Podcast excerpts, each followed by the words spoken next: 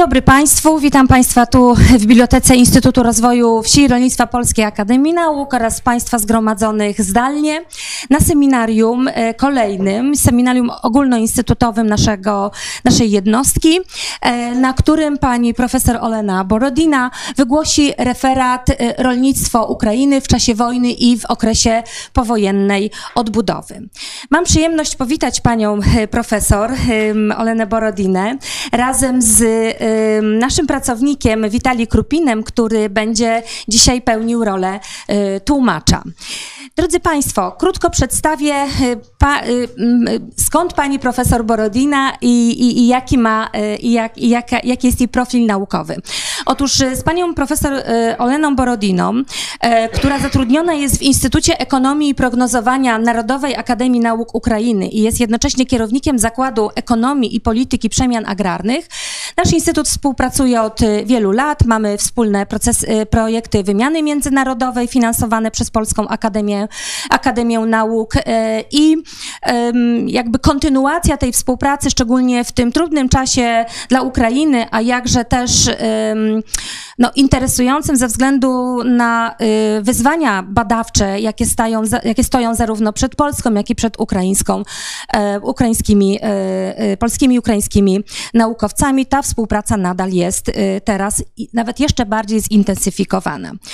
E, pani profesor Olena Borodina y, jest członkiem korespondentem Narodowej Akademii Nauk y, Ukrainy. To jest adekwatnie tak, jak w naszej Polskiej Akademii Nauk są członkowie Akademii.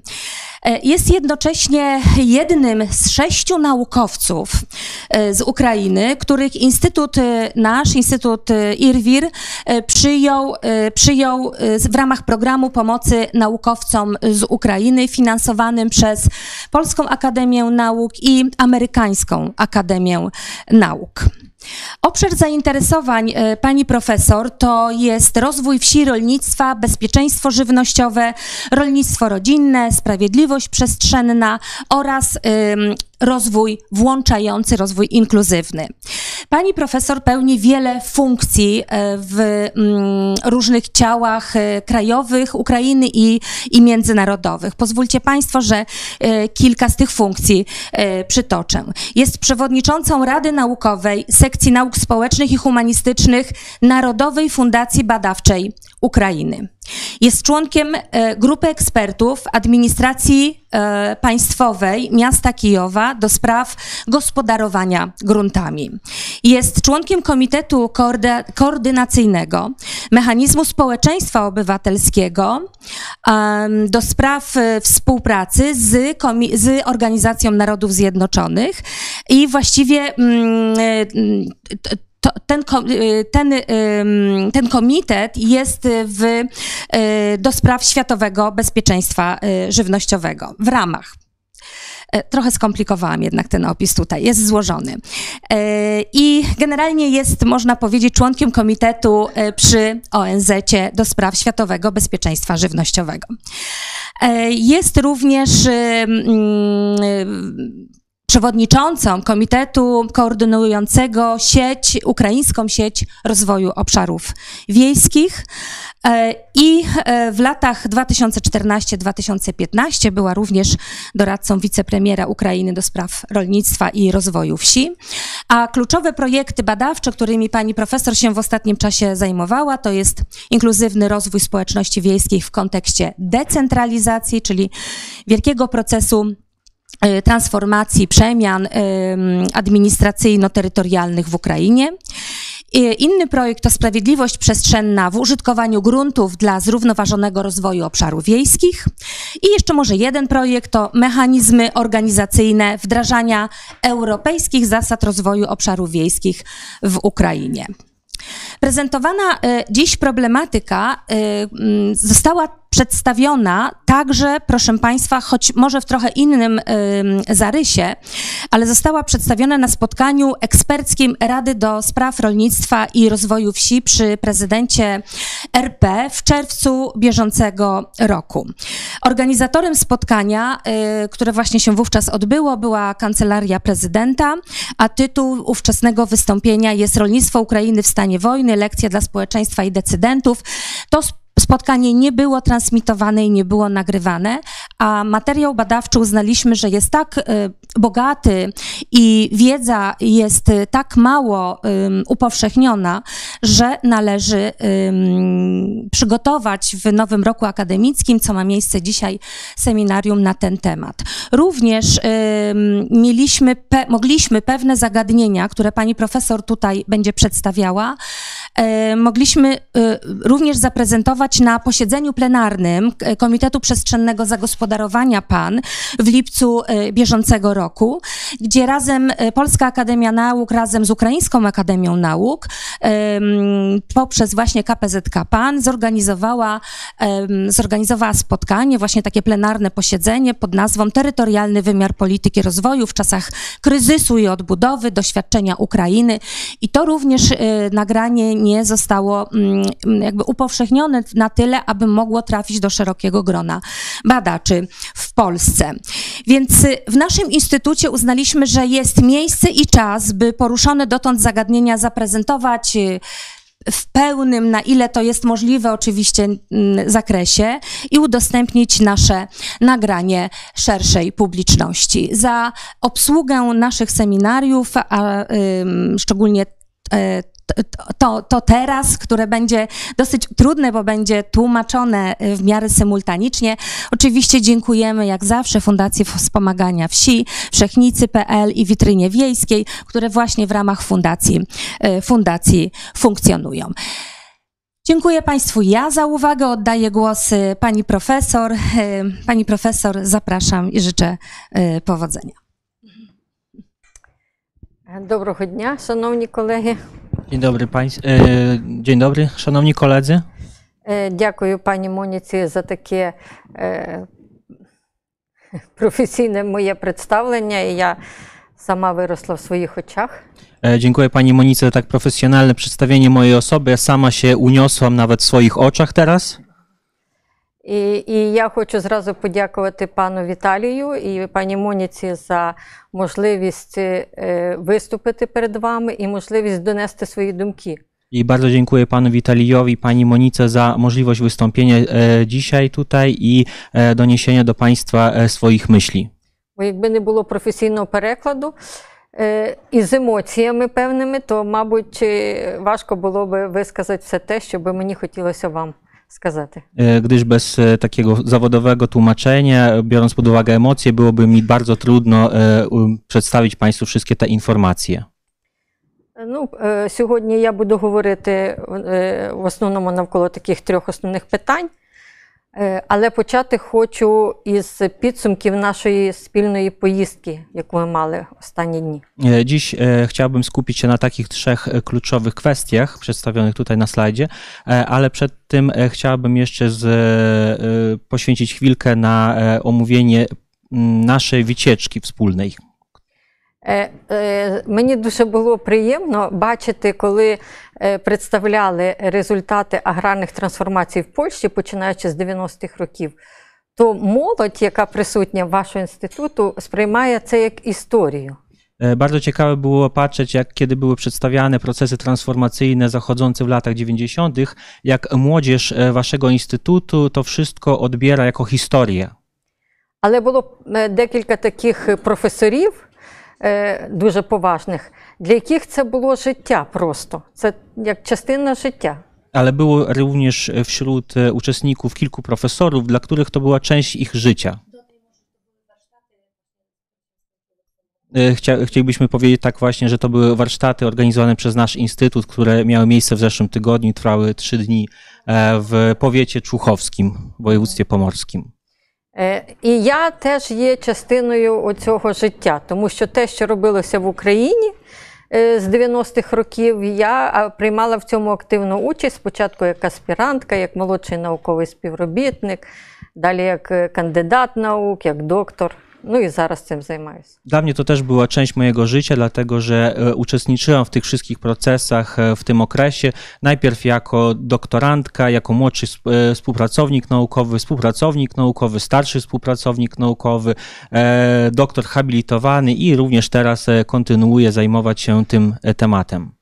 Тому я е, зроблю короткий огляд всього того, що відбувалося в аграрному секторі в реформуванні аграрних і земельних відносин, починаючи з періоду незалежності. Dlatego chciałbym e, taki krótki zrobić przegląd e, tego, co się odbywało od czasu, e, czasu niepodległości, otrzymania niepodległości przez Ukrainę i w tych latach transformacji.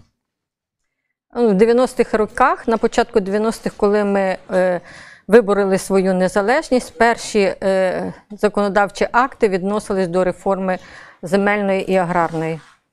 E, Kiedy odzyskaliśmy, e, Ukraina, kiedy odzyskała swoją niepodległość, e, pierwsze kluczowe e, akty prawne dotyczyły właśnie e, rolnictwa i ziemi, gruntów rolnych. Був прийнятий закон, за яким можна було о, ство- ну, у нас функціонували великі е, колгоспи, це колективні сільськогосподарські підприємства, і радгоспи, великі державні сільськогосподарські підприємства. Хоча колгоспи вважалися колективними підприємствами, а не державними, але вони повністю були одержавлені. E, Faktycznie e, wtedy właśnie przechodziła transformacja tych wszystkich e, państwowych, jak również kolektywnych ugrupowań rolnych, które się nazywały jedne te państwowe radhospami, a te kolektywne, które teraz też faktycznie de facto były państwowymi, ale tak się nie nazywały, to tak zwane kolgospy. Е, Перший закон, який був прийнятий, е, відносився до створення фермерських господарств в Україні. Було прийнято на законодавчому рівні, що кожна людина, яка хоче бути фермером, може отримати в довічне користування до 50 гектарів землі, і через фонд державної підтримки могли би зачинати своє господарювання.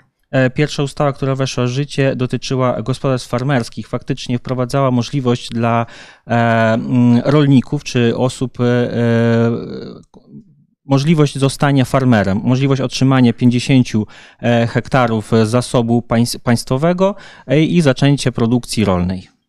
І був е, суттєвий підйом кількості. Е, спочатку, якщо на початку 90-х їх було е, ну, дуже мало, спочатку навіть не було. А вже до 2000 року це було вже десь декілька тисяч господарств таких створено. I takich farmerskich e, gospodarstw, e, jeżeli na początku lat 90. jeszcze ich w ogóle nie istniało, to e, już kilka e, tysięcy, tysięcy, tak? Tak. tysięcy e, już ich było do roku e, 2000. З колгоспами е, було запропоновано провести паювання майна і землі для того, щоб відновити у людей відчуття господарів цього господарства. E, Kolektywnego. Z, e, z tymi kolchospami, czy z tak znanymi w Polsce może bardziej pod nazwą ko- kolchozy, e, e, postanowiono podzielić e, te grunty rolne pomiędzy e, tych, e, którzy tam pracowali, aby jakby wzbudzić w nich e, poczucie własności, własności tymi, tej, tej ziemi. Радгоспи спочатку роздержавлювались, тобто приймались рішення, що вони передаються колективам і перетворювалися в колективні сільгоспідприємства, і потім за такою схемою приватизувалися. E, najpierw przetwarzano, przekształcano je w gospodarstwa kolektywne, takie kol, e, kolgospy, i dopiero wtedy już e, znowu dzielono te grunty rolne pomiędzy e, pracowników. До кінця е, 90-х років цей процес був е, такий поступовий, в'яло тікущий, але е, практично е, земля була розпайована між всіма людьми. Земля, е, яка належала колективним е, і сільгоспідприємствам, і державним, і недержавним. Кожна людина отримала земельний пай. В середньому це по Україні було десь 4 гектари. E, Procesy te w latach 90. e, tego podziału e, gruntów rolnych państwowych gospodarstw przechodziły no dość wolno, ale tak czy inaczej do już do początku lat 2000 e, cały ten zasób został podzielony pomiędzy pracowników tych przedsiębiorstw i średnio na jedną osobę, na jedno gospodarstwo rolne przydzielono około 4 hektarów, średnio, średnio po kraju. Ну, е, е, варіація була від од- 1,8 гектарів найменший пай в Івано-Франківській області до 10-12 гектарів. Це на півдні в Іванов, е, це Миколаївська і Херсонська область. Było też duże zróżnicowanie e, tych e, działek, które otrzymywały te osoby, e, bo na przykład było to najmniejszy, e, najmniejszy areał e, 1,8 hektara w, wojew- w oblasti w Iwano-Frankiwskiej e, do e, 10-12 hektarów e, w tych e, województwach czy oblastiach, e, które są na południu kraju.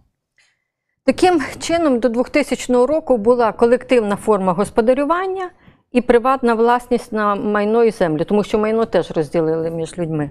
I faktycznie do roku 2000 już tak ukształtowało się, ukształtował się taki system e, w- wykorzystania gruntów rolnych e, i własności e, podzielony pomiędzy tymi e, byłymi pracownikami tych przedsiębiorstw. I dotyczyło to zarówno gruntów rolnych, jak i e, majątku tych e, e, przedsiębiorstw. Кожна людина, яка працювала в сільськогосподарському підприємстві або була її пенсіонером, отримала на руки е, е, е, сертифікат, два сертифікати: один на власність частини майна і один на власність землі. E, Każda osoba, która e, była e, byłym pracownikiem, otrzymała dwa certyfikaty. E, Jeden certyfikat na udział w gruntach rolnych i jeden certyfikat na udział w majątku e, tego przedsiębiorstwa e, państwowego, czy przedsiębiorstwa rolnego.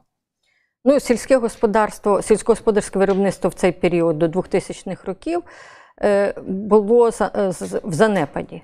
Е, е, Практично ці колективні підприємства не могли забезпечити е, Необхідну кількість продовольства і виживала Україна за рахунок цього індивідуального сектора сільських домогосподарств, які е, не тільки зменшили кількість вироблюваної продукції, а й наростили її на 15-20% порівняно із е, дореформаційним періодом. Ale faktycznie sektor rolny pokazywał taki pewny e, upadek w latach 90. E, Szczególnie to dotyczyło tych e, przedsiębiorstw rolnych jeszcze po, popaństwowych.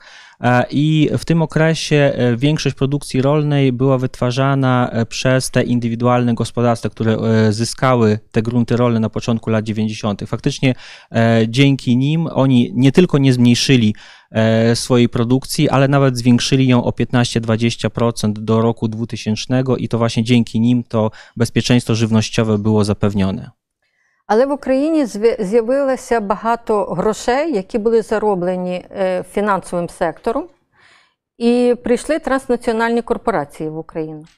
Вони надавали цим підприємствам колективним новоствореним е, товарні кредити, насіння, е, техніку, ядохімікати, добрива і забирали в них зерно. Ціни були неспівставні. Продукція була дуже по низькій ціні, закупалася, ресурси поставлялися по високій. І практично до 2000 року е, підпри- всі підприємства, які працювали із цими транснаціональними корпораціями, вони стали боржниками їх. E, Ale w tym samym okresie bardzo duże pieniądze zostały wygenerowane w sektorze finansowym. Również przyszły na rynek ukraiński korporacje e, międzynarodowe. E, I doprowadziło to do tego, że te korporacje, te e, firmy duże, e, które miały duży kapitał, dawały gospodarstwom rolnym nasiona, dawały urządzenia, technikę, pestycydy, nawozy. To wszystko dawały często w, po prostu jakby pożyczały, tak? I w takim sposobem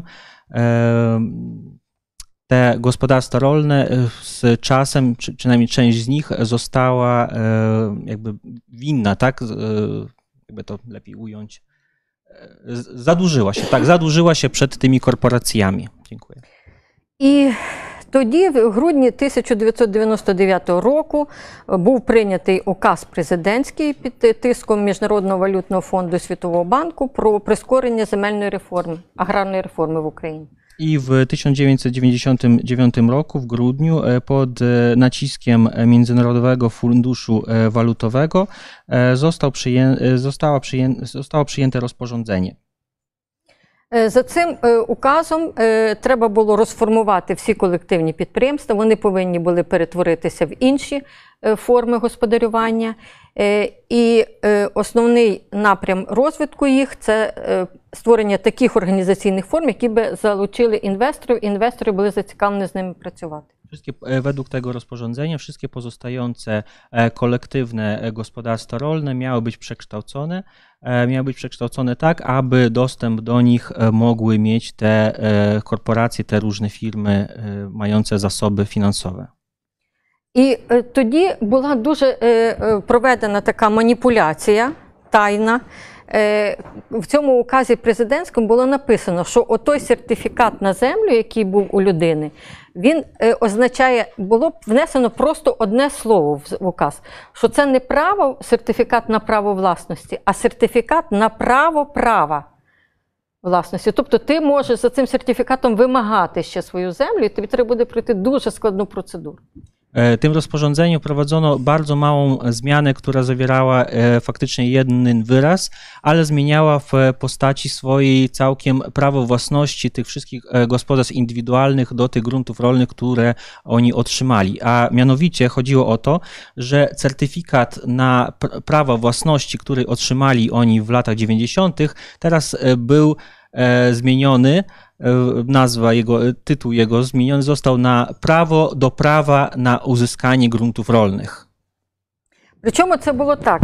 Е, ми тоді були, е, включали нас в розробку цих, цих документів Верховній Раді. У нас був е, робоча група. Ми подали на Верховну Раду одну редакцію цього указу. Вона пішла на затвердження до в адміністрацію президента, і в адміністрації після цього підписаний вийшов уже було де оце слово право на право. E, My również braliśmy udział w przygotowywaniu tego e, dokumentu, tego rozporządzenia. E, Byliśmy w komitecie e, odpowiednim e, i nasze, reda- nasze redakcje w naszej jakby e, wersji e, tego nie było. I dopiero jak e, to rozporządzenie już poszło na podpis do administracji prezydenta, okazało się już po podpisaniu, że tam e, było to sformułowanie prawo do prawa. Ну, ми теж з самого початку, ну як науковці, ми на це не звернули увагу. Ми працювали з господарством, ми розказували їм, що у вас є право, що цей документ визначає право. Аж десь тільки через декілька місяців уже юристи пояснили нам, що це зовсім не так. I my, kiedy rozmawialiśmy z rolnikami, ciągle im mówiliśmy zawsze, że macie prawo, macie certyfikat, który e, mówi o tym, że macie prawo do tych gruntów rolnych. I dopiero my, nawet naukowcy, dopiero po kilku miesiącach e, działania tego e, rozporządzenia, zrozumieliśmy, że to nie jest dokładnie tak, że to jest prawo do prawa na grunty rolne. По суті, то справа. І для того, щоб, щоб стати власником землі, тобі треба було оцей сертифікат на право на право в- обміняти на акт. Czyli, żeby zostać jednak Prywatnym już e, de facto, de jure, tak, e, właścicielem e, tych gruntów rolnych, trzeba było e, ten certyfikat wymienić na akt prawny potwierdzający e, tą własność. А для того, щоб отримати цей акт, тобі треба було замовити проект, е, на, е, в якому на землі будуть забиті кілки на твій участок. А для того, щоб це зробити, це коштувало страшних грошей. Практично недоступно не для одного селянина.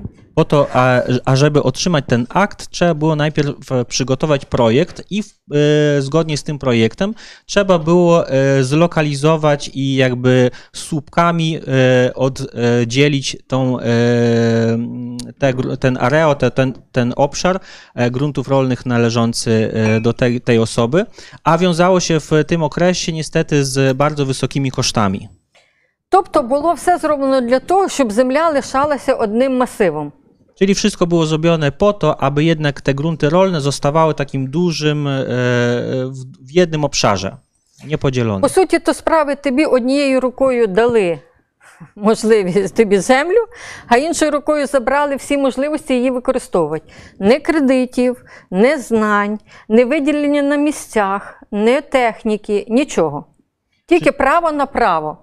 Czyli jedną e, ręką dano tą możliwość, to prawo e, do e, własności na grunty rolne, ale z drugiej strony drugą ręką zabrano to prawo przez to, że nie było po prostu możliwości u tych rolników przeprowadzić, jakby doprowadzić do pozyskania tego aktu i dostępu odpowiednio po tym już mieć, mieć dostęp do tych kredytów, zasobów finansowych, do wiedzy i tak dalej.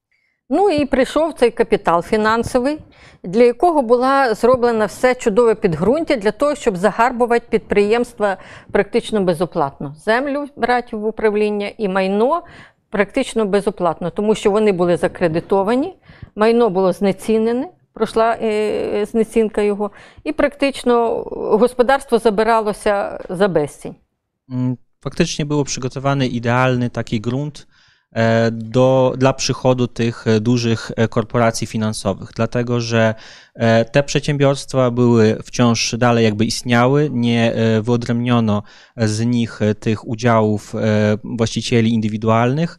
E, Te przedsiębiorstwa kolektywne były jeszcze zadłużone, e, bardzo spadła ich kap- kapitalizacja, ich wartość e, wszystkiego, e, całego majątku, który oni mieli i takim sposobem bardzo łatwo było przejąć e, wszystkie te grunty rolne i te, te, te majątki e, kolektywnych e, przedsiębiorstw rolnych. Ну, їх майно практично не цікавило взагалі. Вони, коли е, забирали господарство, вони валили те майно, е, різали на металолом, якщо були заводи, не техніка їх не цікавила. І їм е, цим фінансу, капіталу потрібна була земля. Majątek tak naprawdę nie interesował te korporacje, interesowały ich tylko grunty rolne. Majątek po prostu był wyburzany, wszystko było zdawane na złom, co dało się zda, zdać i praktycznie t- ce, e, jakąś wartość miały tylko te grunty. Да, ну вони навіть як приходили, вони казали е, людям: забирайте свої ферми, забирайте свої будівлі і йдіть куди хочете нам. е, Ви, ви нам не потрібні як працівники, і ваше майно нам не потрібне. Gdy przychodzili e, w pewne miejscowości, tak mówili te korporacje do e, tych mieszkańców: zabierajcie swój majątek, zabierajcie swoje nieruchomości e, czy ruchomości również. E, Nie potrzebujemy was jako pracowników, e, nie, nie jesteście nam potrzebni. І е, е, динаміка була е, зайнятості така, що на початок, е, десь в 90-х роках, ну на початок 2000-х років навіть було зайнято в сільськогосподарському виробництві е, два- 2,5 мільйона працівників економічно активного віку, виробляли сільгоспродукцію. То вже десь в 2010 році, через 10 років, і кількість їх там зменшилася в 6 разів. E, Jeżeli e, zatrudnieni w rolnictwie jeszcze na początek e, 2000 roku to był, e, była liczba około 2,5 miliona pracowników, e, to już na dwa, 2010 rok e, liczba ta zmalała sześciokrotnie. Ну і наостанок я ще скажу, що е, формально людям було дано право виходити із того колективного сільгоспідприємства своєю землею. Їм І- казали, ви маєте право. Якщо хочете, виходьте. І були люди, які були е, незадоволені всім тим, що відбувалося з, їхнім, з їхніми господарствами. Вони виходили із цих сільськогосподарських підприємств. Е, Але було налаштовано все так, що землю їм виділяли в окремому полі, яке знаходиться далеко від села, яке потребує рекультивації, яке е, там ни- з низькою родючою, бонітетна оцінка його низька. Ну, як правило, такі саме найгірші поля віддавалися людям приватну власність. E, I była jednocześnie możliwość dla tych znaczy dla mm, pracowników wyodrębnić jednak jakiś kawałek tych gruntów rolnych i wyjść z tego kolektywnego e, gospodarstwa czy przedsiębiorstwa rolnego, ale to się wiązało też z komplikacjami, dlatego że bardzo często, e, jako że nie było jakiegoś konkretnego obszaru, który należał konkretnej osobie, takim osobom, które chciały wyjść z tej jakby z, z tego gospodarstwa, dawano te obszary czy grunty rolne, które były bardzo niskiej jakości, niska klasa, bardzo daleko od drogi, od jakiejś infrastruktury, potrzebowała rekultywacji, no, czy jakieś były inne ograniczenia, e, które obniżały faktycznie wartość czy możliwość wykorzystania tych gruntów. Ну і звичайно, що все це привело до того, що людям е, не було ніякого практичного виходу, е, що їм робити з цією землею, крім того, як здавати в оренду. І в 2080 ро- е, в 2010 році Світовий банк провів таке суцільне обстеження власників земельних паїв, на якому виявилося, що 80% їх віддало землю в оренду. E, I faktycznie to e, postawiło e, wszystkich tych w- pracowników, właścicieli e, w taką pozycję, że nie mieli innego wyjścia oprócz jak e, swoją ziemię dzierżawić. Tak? E, Było, zostało przeprowadzone badanie w roku 2010, które wykazało, że 80% e, gruntów rolnych jest e, dzierżawionych. Ну, здається, отак воно звучить і непогано. Віддали в оренду, е, отримують орендну плату, великі господарюють. Але е, внаслідок того, що інституційна система була зовсім не розвинена, і право малих орендарів зовсім ніяким чином не захищено в законодавстві, ця оренда набрала якихось е, викривлених е, характеристик. E, I oczywiście można powiedzieć, że ok, dzierżawią e, swoje grunty, jest to pozytywna tendencja, otrzymują pieniądze, duzi, którzy mają doświadczenie, wykorzystują te grunty rolne, tak, wytwarzają produkcję, e, ale faktycznie to się odbyło w warunkach braku jakichś zasad instytucjonalnych. I mm, jakby nie było to do końca jednak po- pozytywne zmiany. Ці власники дрібні практично не були власниками, а вони мали документ, який свідчив про те, що вони можуть бути власниками. Czyli drobni właściciele tak faktycznie nie byli właścicielami, tylko posiadali dokument, który świadczył, że mają prawo być właścicielami. Е, Як правило, вони на базі того колективного підприємства, де вони працювали, вони домовлялися із е, ну, керівник цього підприємства, говорив, що я вас беру землю в оренду. І він створював, наприклад, фермерське господарство або товариство з обмеженою відповідальністю, де засновниками були там 5 людей, спеціалісти, там осничі, приближені до нього. І всі люди віддавали йому ці сертифікати в оренду. Faktycznie to się odbywało tak, że kierownik tego kolektywnego, tak tej gospodarstwa rolnego czy, czy przedsiębiorstwa rolnego E, brał wszystko w swoje ręce i zaczynał wydzierżawiać wszystko e, u e, tych pracowników. Tworzył przy tym gospodarstwo farmerskie, tak zwane, tak według ustawodawstwa ukraińskiego, w formie spółki z ograniczoną odpowiedzialnością i zaczynał już jakby z tego wszystkiego korzystać. Ale pamiętając, że właśnie zbierał te certyfikaty prawa na prawo na własność. Mhm. І це теж ще не було б так страшно, як що почалось далі. Е, Ці підприємства були закредитовані. До них приходили оці їхні кредитори, або представники банків, або представники шахтів, або транснаціональних корпорацій, і казали, що ти мені заборгував, давай я тобі заплачу за ці за право оренди за сертифікат, я тебе перекупую всю право оренди. Майно мені не треба. Ale to był e, duży, e, duże ne- negatywną stroną tego było to, że e, te gospodarstwa czy ci właściciele byli często zadłużeni i kiedy przychodzili ci, którzy, którym oni byli winni i mówili im, dobrze, nie musisz mi zwracać pieniędzmi, ale możesz mi odstąpić ten certyfikat na prawo do prawa do własności i takim sposobem możemy zamknąć ten, ten dług. І почалася торгівля уже правами на право оренду. Уже люди були викинуті за межі цих відносин. Czyli zaczęła się już faktycznie, zaczął się handel prawem do prawa do własności, ale już e, w formie dla dzierżawy, tak, w celu dzierżawy ty, tymi gruntami, ale to już w ogóle z wyłączeniem tych właścicieli e, indywidualnych. Так як у людей не було ніякого права вибору, їм платили мінімальну орендну плату, а між собою тасували, купували цілі е, е, масиви землі по декілька тисяч гектарів разом із людьми, які є орендаторами цієї землі. Ci mali właściciele, realni właściciele faktycznie już nie mieli dostępu do tego, a, a ich e, oni otrzymywali e, e, opłatę tak, swo, te, tej dzierżawy w- e, za swoje grunty rolne, a tak naprawdę te certyfikaty już się kręciły, jakby obrót nimi odbywał się w całkiem innej płaszczyźnie.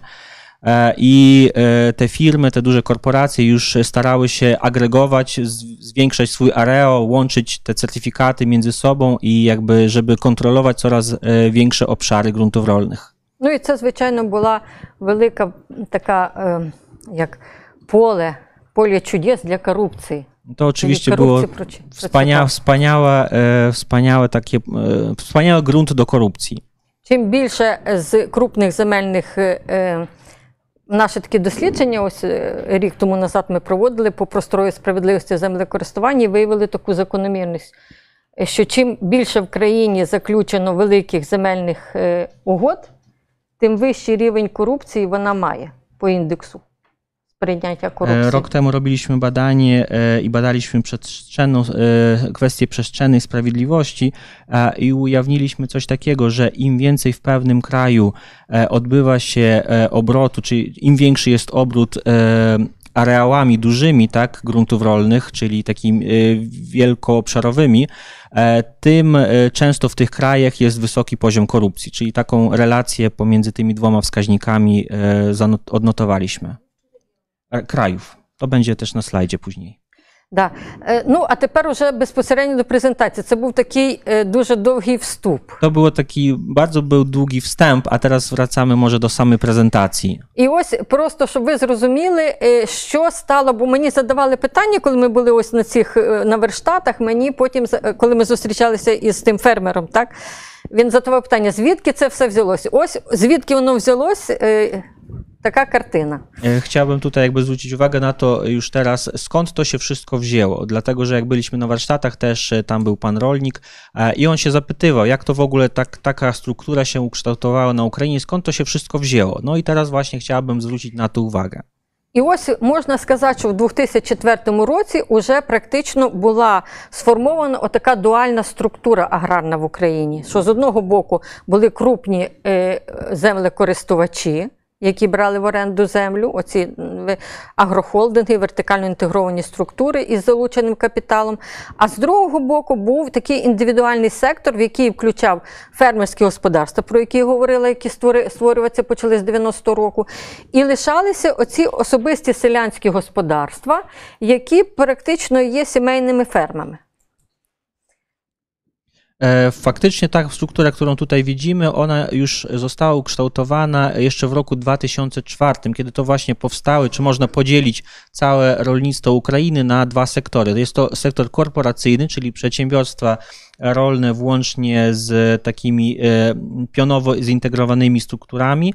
E, Są to e, duże holdingi, a z drugiej strony mamy sektor indywidualny, w którym e, jakby szczególne miejsce posiadają gospodarstwa farmerskie, o których wspominałem na początku swojej wypowiedzi, które były kształtowane od początku lat 90. i reszta są to gospodarstwa tak zwane indywidualne.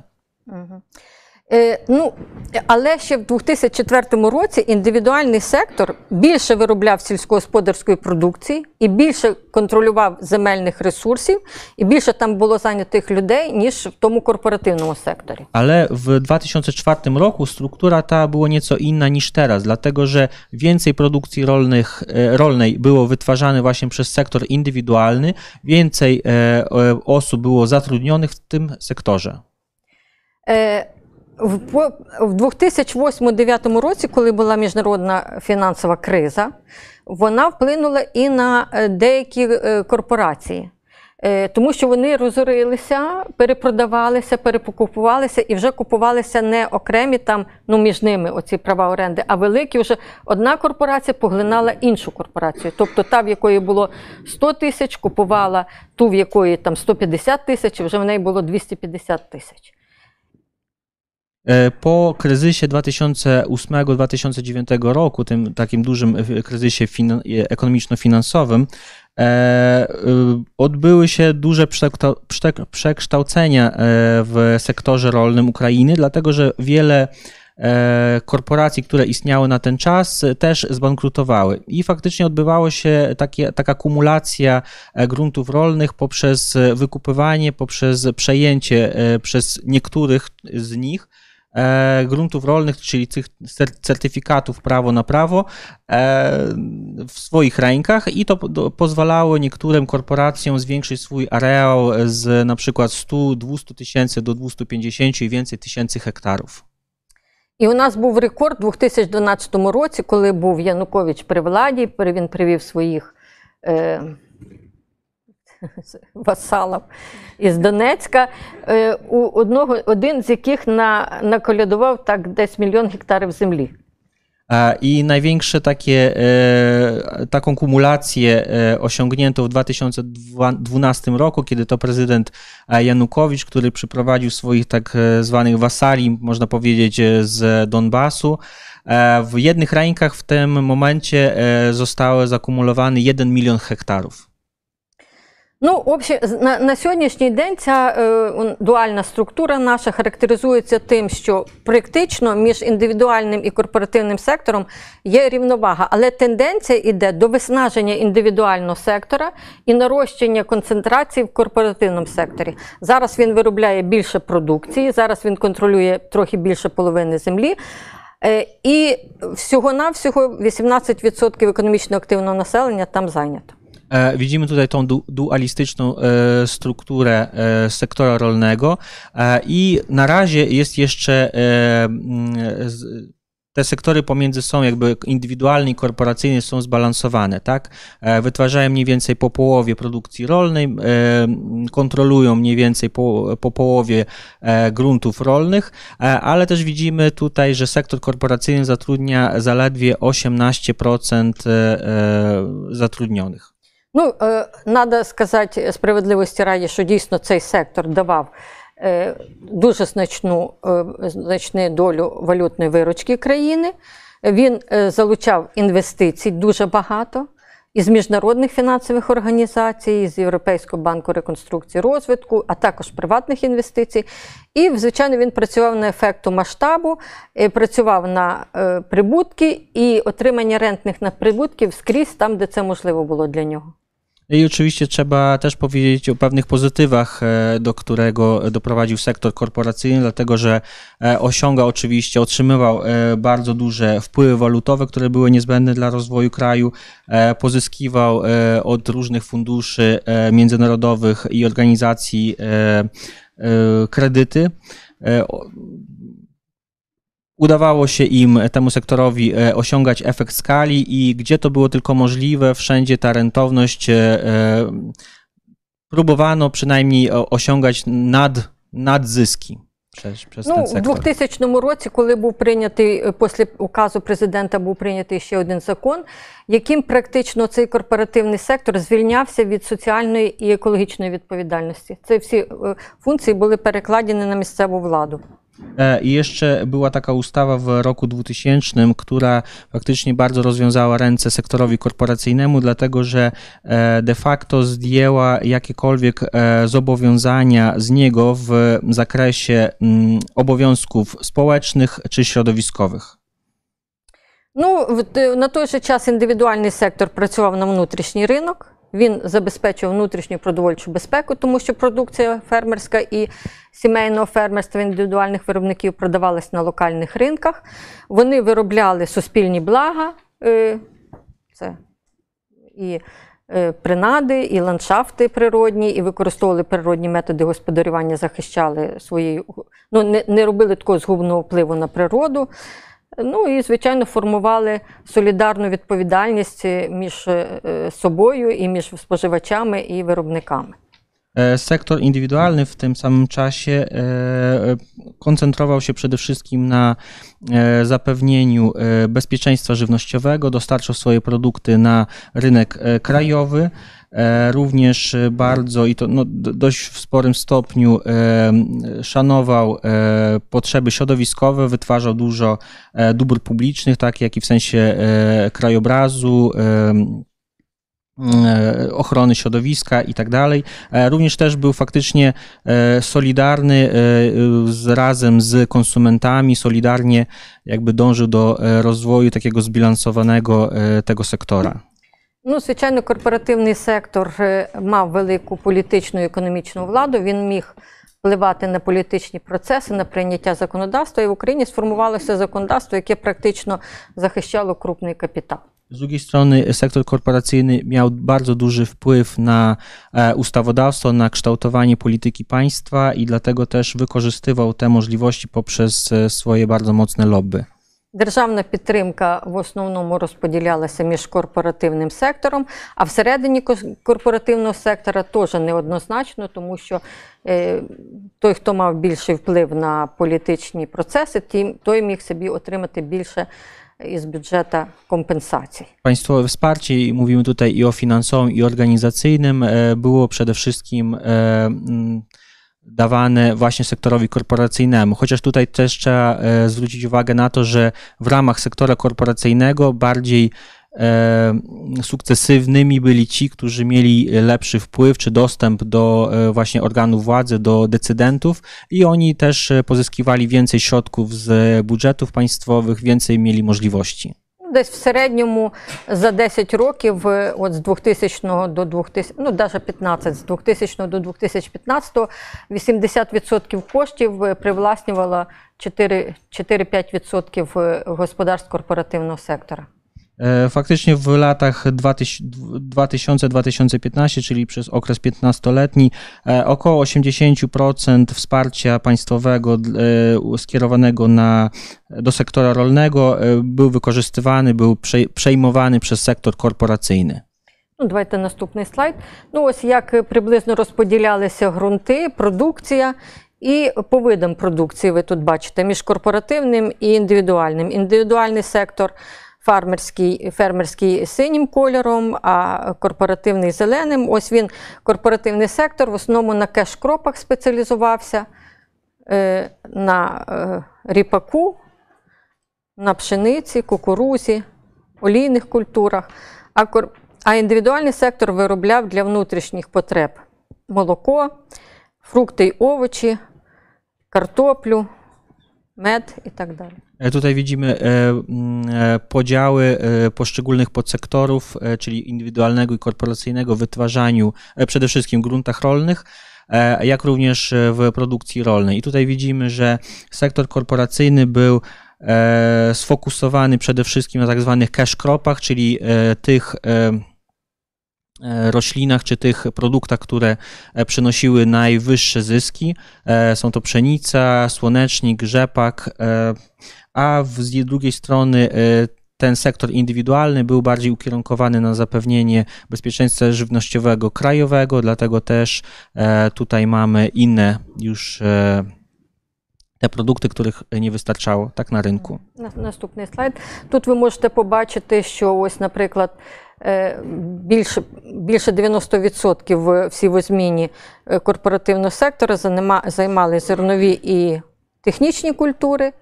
А е, структура виробництва в секції сімейних господарств е, 97% картоплі е, до- війни давав е, індивідуальний сектор, 86% овочів, 80 плодів і ягід, 74 молока. Ну, ці цифри ви бачите на цьому. E, Tutaj widzicie właśnie podział w, i, e, ukierunkowanie e, tych dwóch sektorów w poszczególnych produktach rolnych. Widzimy tutaj, że sektor korporacyjny koncentruje się, fokusuje się przede wszystkim na zbożach strączkowych i uprawach przemysłowych, tych, których, które przenoszą największe zyski. Jednocześnie sektor indywidualny ponad, no prawie że 100% e, tak ziemniaków wytwarzał, bardzo duży udział miał w warzywach, owocach, Ну, наступний слайд це можна ви можете побачити динаміку, те, що я розказувала, як вони землю концентрували у ці корпорації. Да? Е, ну, 93, це тут представлено. Е, Справа в тім, що у нас немає ніякої офіційної статистичної звітності по, по корпораціям. Вони не здають консолідовану звітність, не ведуть. Е, Оцю інформацію, яку ми збираємо, це із тих е, документів, які вони виставляють в відкритому доступі, коли виставляються на е, е, фінансових ринках. Е, І вони там мусять подавати свою звітність. Оце ми збираємо по частинам цієї інформації, хто яку землю має. Tutaj widzimy właśnie jakby e, dynamikę zwiększenia e, areałów e, gruntów rolnych e, kontrolowanych przez agroholdingi. Tutaj są te 93 e, kluczowe agroholdingi i jaki był wzrost w latach 2007-2021. E, Warto zauważyć, że jakby jest duży problem z dostępem do danych statystycznych, dlatego że te agroholdingi, one nie publikują swoich danych, nie mają obowiązku jakby odkrywania tych wszystkich e, szczegółowych danych finansowych e, czy, czy gospodarczych. E, Dlatego też e, my, jako badacze, e, mamy możliwość dostępu do podobnych danych dopiero wtedy, kiedy oni sami zechcą je e, pokazać. Szczególnie to się odbywa, kiedy chcą wyjść na międzynarodowe e, rynki finansowe. Wtedy, e, wtedy dopiero publikują pewne raporty z pewnymi danymi, z których można coś takiego złożyć. Ну, за нашими експертними, ви бачите, що тут 2018-2021 рік 93 агро- агрохолдинга контролюють 6, е, більше 6 мільйонів гектарів землі. За нашими експертними оцінками, зараз агрохолдинги контролюють біля 10 мільйонів гектарів землі. E, Tutaj widzicie, że są przedstawione jakby 93 tak, agroholdingi, e, które kontrolują według e, oszacowań 6 milionów hektarów, ale tak naprawdę według naszych e, takich szaco- e, oszacowań, em, naszym zdaniem e, ich w- łączny areał agroholdingów e, funkcjonujących na rynku e, rolnym Ukrainy to jest około 10 milionów hektarów. Наступний слайд, то ви можете просто побачити, ось які є зараз е, за розмірами землекористування агрохолдинги. От самий найбільший зараз кернел, який контролює більше 600 тисяч гектарів землі. Е, Укрленд Фармінг, це Бахматюк, який контролює трошки менше 600 тисяч, ну і так далі. Ну, основна їх маса агрохолдингів це ті, які мають 100-250 гектарів землі. Тисяч, так. E, Tutaj widzimy właśnie ten podział e, na kluczowe e, agroholdingi, które funkcjonują na rynku ukraińskim według jakby kolejności, według areału, który oni wykorzystują. Mamy tutaj kernel jako największy, prawie że 600 tysięcy hektarów. Mamy Ukrland Farming Bachmaciuka, trochę poniżej 600 tysięcy.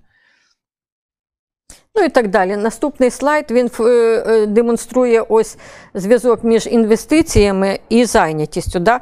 Тому що у нас політики люблять, люблять оперувати цим. Давайте чим більше інвестицій, тим більше нових робочих місць. Ну це не діє в сільському господарстві. В сільськогосподарському виробництві зовсім інша тенденція. Ось вона демонструється цим слайдом і наступним слайдом. Чим більше інвестицій, наступний слайд, е, тим менше людей е, працює е, в сільському господарстві. І це зрозуміло чому. Чим вищий рівень інтенсифікації, тим менше людей треба.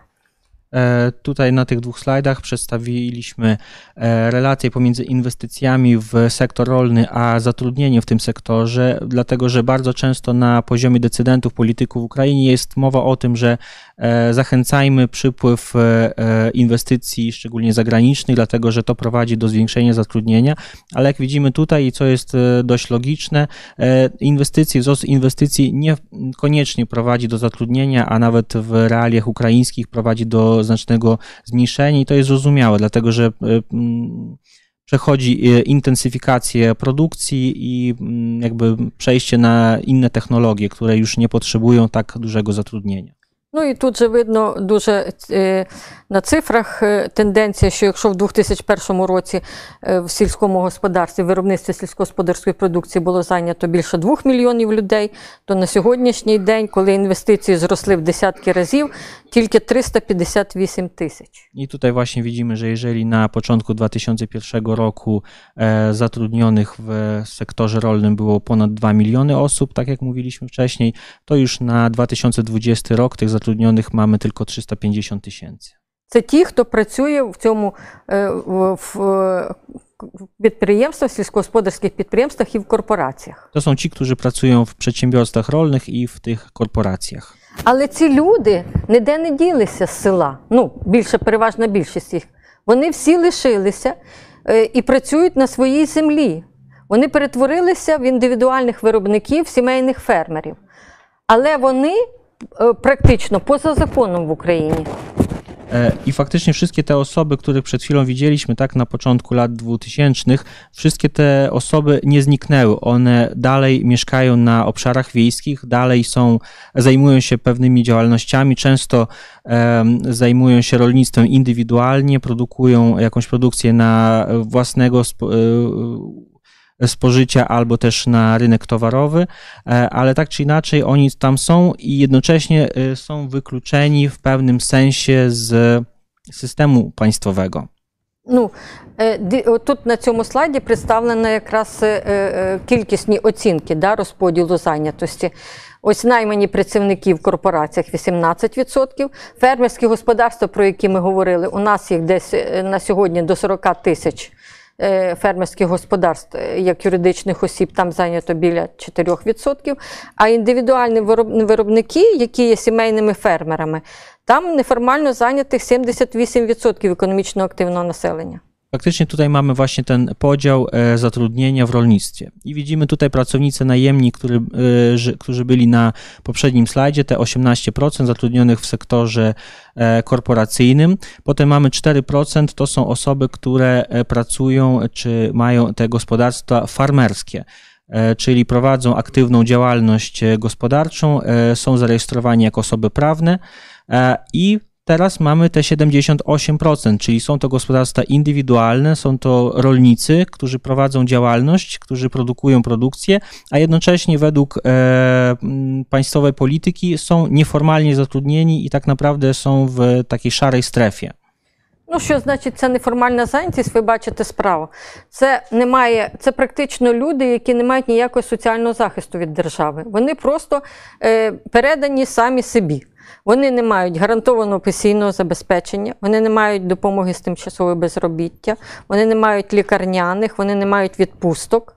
Вони не мають ніякого соціального захисту. І якщо в них приходить їх пенсійний вік, то вони можуть отримувати е, пенсію. Е, така у нас є е, спеціальний такий від пенсій для тих, хто ніколи не працював. Е, Це е, якийсь процент від мінімальної пенсії, це навіть не мінімальна пенсія.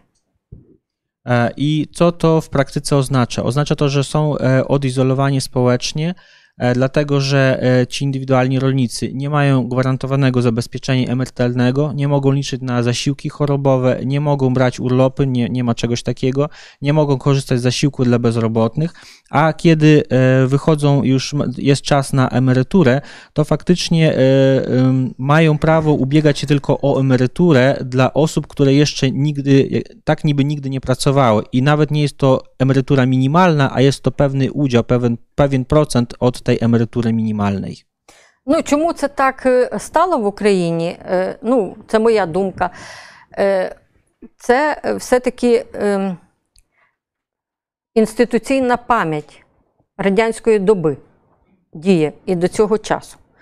Тому що політика більшовицька орієнтувалася на тому, що тільки крупне підприємство може нагодувати країну.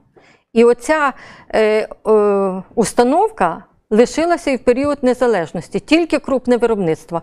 А дрібне селянство, як казали більшовики, його надо, воно буде знищене, воно перейде в пролетаріат. А якщо воно не буде переходити в пролетаріат, ми його фізично будемо винищувати. І для цього був організований голод. Всі, всі це знають 33-го року, коли в Україні більшовицька влада практично вигребла із від селян всі їхні запаси продовольчі, і від 6 до 9 мільйонів селян і їх дітей були замучені голодною смертю, тому що вони вважалися позакласовими елементами. E, I moje zdanie, e, dlaczego tak się odbywa, to jest to, że mm, e, jest coś takiego jak pamięć instytucjonalna. Czyli uważam, że e, te osoby i to ten sektor cały mm, e, wciąż żyje jakby pewnymi e, założeniami, które e, trwają jeszcze od e, czasów e, komunistycznych, e, kiedy e, władza bolszewicka mówiła, że faktycznie tylko duże gospodarstwo, duży rolnik e, może nakarmić państwo, a ci drobni nie mają e, innego wyjścia, jak tylko albo e, być wciągnięci w te duże, kolektywne gospodarstwa, ale też, albo też powinni zniknąć. To jest, była polityka państwowa Związku Radzieckiego, która była prowadzona jeszcze od lat e, 20. E, Szczególnie to się odbiło na e, Ukrainie w e, roku, w latach 32-33, kiedy to e, został z, zorganizowany, tak, e, sforsowany wielki głód, który doprowadził do zniknięcia, do śmierci od 6 do 9 milionów e, osób, dlatego że te osoby prowadziły gospodarstwa rolne, tak, zajmowały się tą produkcją, ale nie chcieli wchodzić, nie chcieli stać się częścią tego dużego komunistycznego systemu, tak, i oddać swój, swoje majątki, swoje użytki rolne do wspólnego użytkowania. Ну і от ці ж такі ж точно посили і в сучасній політиці чути від політиків е, те, що цей сектор має е, відмерти, Він не буде, нам кажуть, буде так, як в Польщі. Хата, а біля хати трава, ніяких курей, ніяких корів. Люди будуть в селі жити, квіти вирощувати, а не будуть займатися сільським господарством. I to bardzo się przekłada też na e, takie opinie, które e, czasem się pojawiają w, ukraińskim, w ukraińskiej polityce. Jest mowa o tym, że ten sektor indywidualny, on nie ma przyszłości, on musi umrzeć, on musi zniknąć. E, I nawet e, jako przykład e, czasem podają Polskę. Mówią, że popatrzcie na Polskę. W Polsce jest dom, a obok domu ra- ładny trawnik e, i na tym się jakby wieś e, w Polsce kończy. Е, навіть науковці, е, є такий інститут аграрної економіки у нас, е, Академія аграрних наук, від- працює від Міністерства сільського господарства, вони такі прогнози робили недавно. Я навіть їх показувала колись там таблиці, де виділено, що до 30-го року оці всі індивідуальні ферми будуть ліквідовані, їх не буде. А буде зростати кількість korporatywnych przedsiębiorstw. Jest e, e, w Ukrainie taki instytut, e, Instytut Ekonomiki Agrarnej, który jakby jest prorządowy, jest finansowany jakby z budżetu państwowego i nawet tutaj przywołuje w naszej prezentacji niektóre rzeczy wyprodukowane przez nich, ale ciekawą rzeczą jest to, że zrobili oni prognozę, prognozę rozwoju sektora rolnego w Ukrainie i prognozują, że do 2030 roku ten sektor indywidualny po prostu zniknie. Ну, це говорить про те, що ми погано знаємо аграрну теорію, яка ще на початку ХХ століття говорила про те, що це сімейне господарство ніколи не зникне. Е, Капіталістичне буде залежати від того, де прибуток на капітал в якій сфері вищий, і він буде просто мігрувати. Якщо би сьогодні було більш вигідно вкладати в нафтогазовий комплекс, то ніхто б не вкладав в землю. То е, дрібнотоварне селянське це стиль життя цих людей. Воно ніколи не вимре, воно вистоїть при будь-яких умовах, навіть таких складних, яких зараз Україна знаходиться. Оці маленькі господарства виживають, вони виробляють продовольство, кормлять себе, годують е, ті, хто рядом, біженців і так далі, і готують країну. E, I to mówi o tym, że te osoby nie zwracają uwagi, nie przypominają sobie, o czym e, mówi teoria rolna czy teoria rolnictwa. A, a mówi ona o tym i jeszcze jakby została ukształtowana na początku e, XX wieku. Mówi ona o tym, że rodzinne gospodarstwa, one nigdy nie znikną. One zawsze będą istniały, zawsze będą produkowały e, żywność. E, Jednocześnie, jeżeli patrzymy na e, inne sektory i na ten kapitał e, dużych, tak, który teraz e, e, jest inwestowany w gospodarstwo rolne na Ukrainie, e, to jednak kapitał on zawsze szuka, gdzie e, zysk jest większy i on zawsze migruje, zawsze szuka, e, gdzie e, więcej, e, większy zarobek można osiągnąć. Dlatego też w chwili obecnej, nawet gdyby troszkę inaczej się układało w Ukrainie, to jest jakby e, możliwość, że ten kapitał już dawno przeszedłby do sektora energetycznego, a nie rolnego, dlatego tam zysk, że tam zyski są znacznie większe. A dla gospodarstw indywidualnych jest to po prostu styl życia, ta odporność, e, w który, e, którą oni pokazują, ta dosta, dostarczanie żywności. e, On, jakby to pokazuje, że są oni zrównoważeni i mają jakby możliwość do kontynuacji funkcjonowania. Наступний слайд це просто я вам демонструю те, що, про що ми говорили. Ось у нас був такий 17-й рік. От з 18-го року вже почалися деякі е, трансформації в державній в системі державної підтримки. Уже крупним агрохолдингам е, трохи е, були перекриті канали доступу до бюджетних коштів. Але от в 17-му році було так, що два агрохолдинги, про які ми говорили, це Миронівський хлібопродукт і Укрленд Фармінг, е, забрали. е, половину всіх дотацій з державного бюджету для всіх сільськогосподарських е, підприємств за половину 2017 року. А в 2018 році вже була прийнята перша е, е, концепція розвитку фермерства і сільських територій, і вже з бюджету було виділено приблизно стільки ж коштів на всіх фермерів, скільки забрали два агрохолдинга. E, Tutaj widzimy na tym slajdzie e, sytuację, która miała miejsce w 2018 roku i odzwierciedla ona właśnie to, o czym mówiliśmy wcześniej, czyli to, że e, niektóre korporacje, te agroholdingi pozyskiwały większość wsparcia państwowego, wsparcia finansowego skierowanego do całego sektora rolnego. Czyli mamy tutaj dwa agroholdingi, które w 2018 roku e, zabrały sobie e, faktycznie połowę całego dofinansowania na cały sektor. To jest właśnie MHP, Myroniwski Chliboprodukt i Ukr Land Farming. Dopiero z 2018 roku e, to się zaczęło już zmieniać, dlatego że e, powstała koncepcja rozwoju e, farmerstwa, e, według której już e, znacznie więcej kosztów jest przeznaczanych na rozwój właśnie tych, tych podmiotów e, i e, duże agroholdingi już są bardziej ograniczone w dostępie do tych środków. Ну, тепер декілька таких соціальних і екологічних наслідків цієї дуальної структури. Давайте наступний слайд.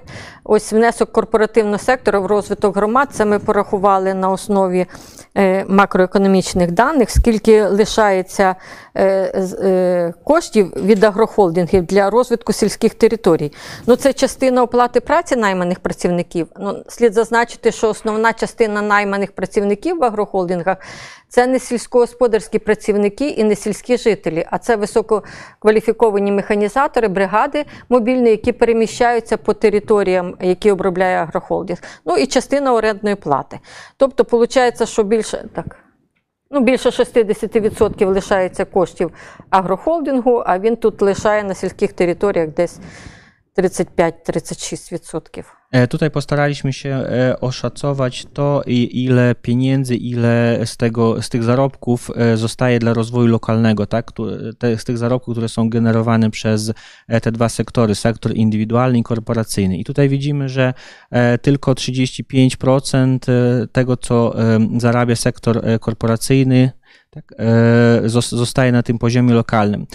Co jeszcze ważne, że często zatrudnienie, które zatrudnienie w sektorze korporacyjnym, ono nie oznacza zatrudnienie lokalnego, dlatego że bardzo często przez te agroholdingi są kształtowane e, takie brygady, brygady wysoko specjalizowane, wysoko kwalifikowane, e, które po prostu krążą e, między ich podmiotami, między ich użytkami rolnymi w kraju i tam wykonują pewne specjalistyczne tak, e, funkcje działania, e, czyli niekoniecznie te osoby z tych miejscowości są w ogóle zatrudniani w, e, w tych przedsiębiorstwach na miejscu.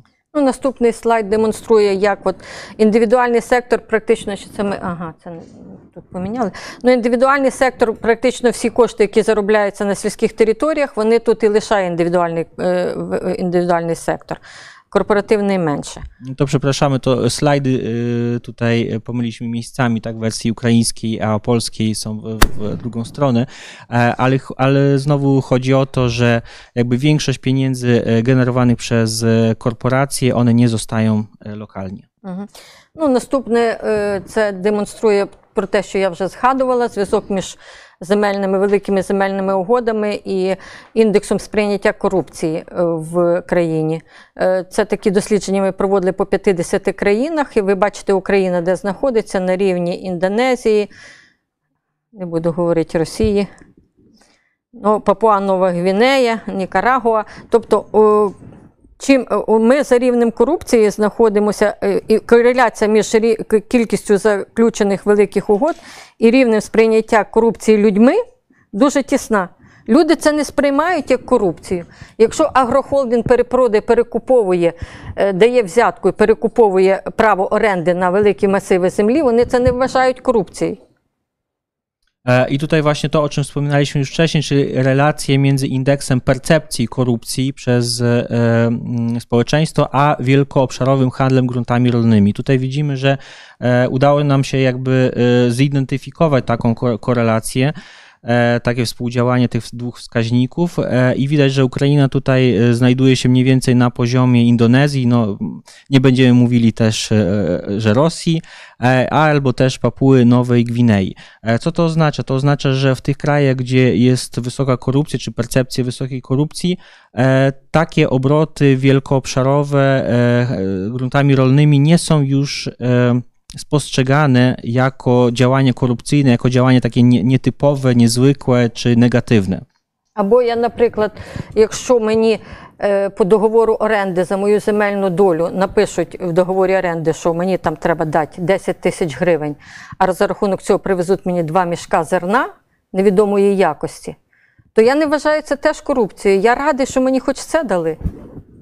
E, I też na przykład taka sytuacja, że według umowy, tak, przeniesienia własności na te użytki rolne, e, na przykład w akcie będzie napisane, że mają mi zapłacić 10 tysięcy hrywien, ale w końcu przywiozą nie pieniądze, tylko przywiozą dwa worki ziarna i to nie najlepszej jakości, też te osoby nie będą e, na to patrzyły jak na coś takiego niezwykłego czy bardzo negatywnego. No jest, bo tak jest, tak, bo taki jest poziom korupcji.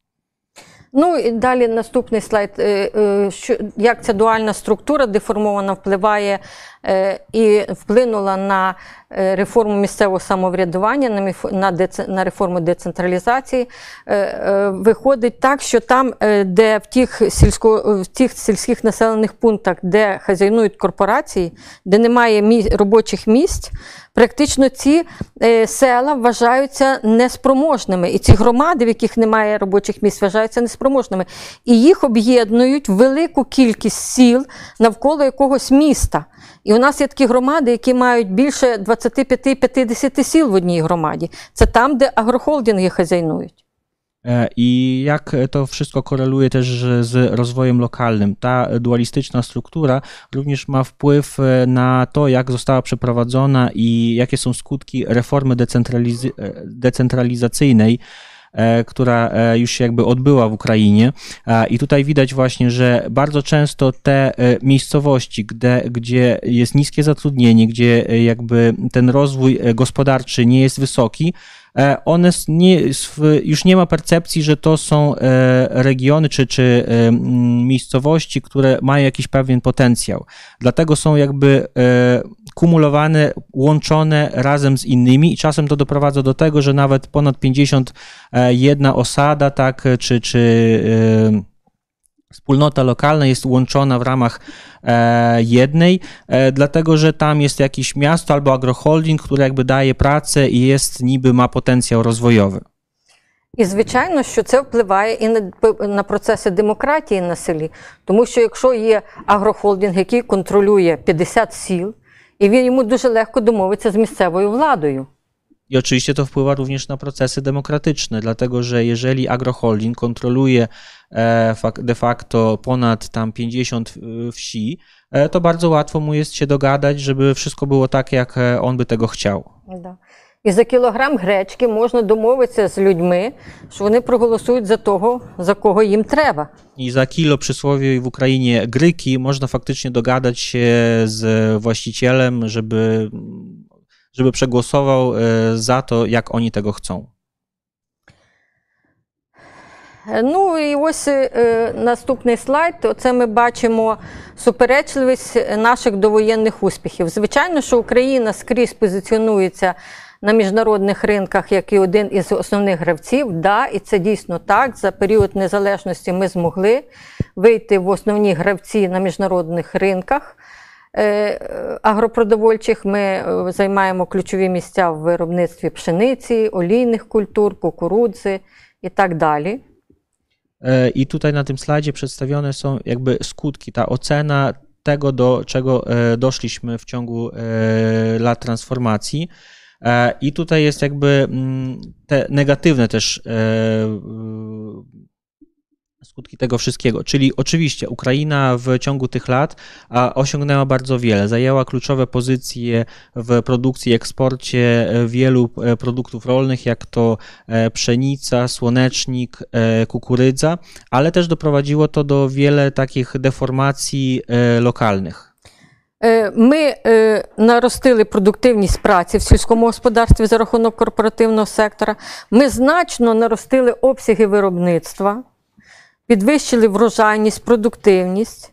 Ми наростили експорт і ми забезпечили концентрацію землекористування з одного боку. Udało się z jednej strony bardzo podwyższyć dzięki tym właśnie agroholdingom e, produktywność pracy, e, produkcję rolną. E, Тут. Aha, no tak, zwiększenie. E, w, doprowadzi do wzrostu eksportu. Зростання о- експорту над конц- е, зробили концентроване землекористування, і за рахунок цього ну, ми, Україна на е, світових ринках виглядає е, житницею Європи. I zwiększyliśmy jakby koncentrację użytkowania gruntów rolnych i to wszystko w kompleksie doprowadziło do tego, że można powiedzieć, że Ukraina to jest jakby e, żywiciel Europy. Da. Dziękuję. Світу. I całego świata. Так. Але як е, це, от як ми науковці розглядаємо це, от як що таке зростання економічне. Да, в контексті зростання у нас все дуже гарно виглядає. Сільське господарство дає 10% ВВП, 40% е, експортної виручки країни. E, I oczywiście jako e, ekonomiści patrzymy na to tak, jest wzrost gospodarczy, są osiągane e, wysokie wskaźniki, 10% PKB e, jest generowane e, właśnie rolnictwem, 40% експортної виручки. да. 40% Да. wpływów walutowych z eksportu jest właśnie też należy do sektora rolnego, Але чи досягли ми цілей розвитку економічного? ale Ось czy osiągnęliśmy Це celów ви rozwoju? бачите в іншій колонці, я не буду повторювати, до чого це привело в сфері розвитку. Tutaj właśnie w drugiej kolumnie widzimy te efekty, efekty w sferze rozwoju i właśnie one mówią o tym, że mm, nie, dos- Ja już nie zostały czekam. osiągnięte właśnie te e, kwestie e, pozytywne, które były oczekiwane. Ми вже, е, я вибачаюсь, вже Віталій втомився від, від мого. З професорам не можна давати волю говорити довго. Е, Я буду дуже коротко прийде, е, що відбулося в період війни. Ось пропустимо це так. Е, Як, як відреагували на війну корпоративний сектор і індивідуальний? Może, żeby już nie przeciągać, tak, e, zwróćmy tutaj uwagę jeszcze na to, e, jak wojna wpłynęła na e, rolnictwo. Корпоративний сектор, який був, е, базувався на централізованому управлінні, е, піддався повній руйнації, тому що були порушені логістичні ланцюги, були перекриті їм канали збуту на зовнішні ринки, е, е, людська ресурси не могли. І техніка не могла по території країни рухатися. Більше того, багато людей були забрані на війну. І ці підприємства практично зупинилися, що привело до екологічних катастроф. E, Przez e, znaczne scentralizowanie procesów produkcyjnych w agroholdingach e, działania wojenne doprowadziły do tego, że praktycznie stanęły one, przestały funkcjonować tak, jak planowano, dlatego że nie miały one możliwości korzystania ze swoich e, różnych magazynów, różnych zasobów, które miały e, ulokowane w różnych regionach Ukrainy. E, W związku z tym naruszone zostały łańcuchy logistyczne tych e, korporacji. Nie było możliwości przemieszczania e, maszyn e, rolniczych pomiędzy regionami, tak jak e, to było planowane. Wiele osób, wiele pracowników zostało powołanych do wojska, czyli jakby e, pokazało to niemożliwość wykonywania swoich funkcji przez sektor korporacyjny. Ну, ось просто одна така одна із катастроф екологічних. Це, наприклад, на птахофабриці в Херсонській області 4 мільйони курей загинуло протягом тижня, тому що е, розбомбили місцеву електростанцію, перестала подаватися електроенергія. Не працює, кормів немає е, тваринам, води немає, повітря немає. Люди не можуть туди добратися, щоб доїхати на те місце, щоб їм е, щось зарадити, і вони просто вмерли жахливою смертю. E, Tutaj tylko jeden z przykładów e, tych katastrof ekologicznych, środowiskowych, które e, miały miejsce w ciągu ostatnich miesięcy. Tutaj właśnie przykład, jak e, 4 miliony kur w dużym agroholdingu Avantgard Olecha Bachmeciuka zginęły tylko przez to, że nie było możliwości dostarczenia. st- Były zniszczone elektrownia, która dostarczała prąd do, e, do tego gospodarstwa. E, Nie było możliwości dostarczenia wody, prądu, ciepła, e, nie było możliwości dojazdu też e, do tego przedsiębiorstwa, e, gdyż były zniszczone drogi i wszystko to doprowadziło właśnie do tego, co widzicie. Натомість е, малі господарства вони організували е, територіальну оборону. Фермери е, чергували, захищали е, свої землі з територіальної оборони, і тут же вони обробляли її. Вони приймали, годували біженців, віддавали все ті запаси, які в них були в погреба, погребах, віддавали п- продукцію власну безоплатно на армію, формували такі е, е, конвої. е, Збирали продовольство, формували партії і так далі. Вони швидко змінили свої виробничі стратегії і власними силами нарощували виробництво продовольства. I mamy całkiem, e, e, całkiem inną sytuację w przypadku sektora indywidualnego, gdyż sektor indywidualny wykazał się tu bardzo wysoką odpornością, a też e, uczynnością, dlatego że przyjmował, e, karmił e, tych, którzy jakby uciekali od wojny, kontynuowano produkcję rolną. Kontynuowano produkcję rolną, również wysyłano tą produkcję jakby w ramach wolontariatu, tak oddawano po prostu na potrzeby e, wojska i społeczeństwa. E, Też e, dali radę bardzo szybko e, zmienić orientację w swojej jakby produkcji i gdzie, e, co, co i jak jakby planują w, w procesach produkcyjnych. Ну, зараз ситуація так, що ви знаєте, розблокували трохи порти, і вже агрохолдинги можуть трохи продавати свою продукцію. Зараз, за нашими оцінками, 20-30% е, 20-30% агрохолдингів до кінця року, мабуть, збанкрутують.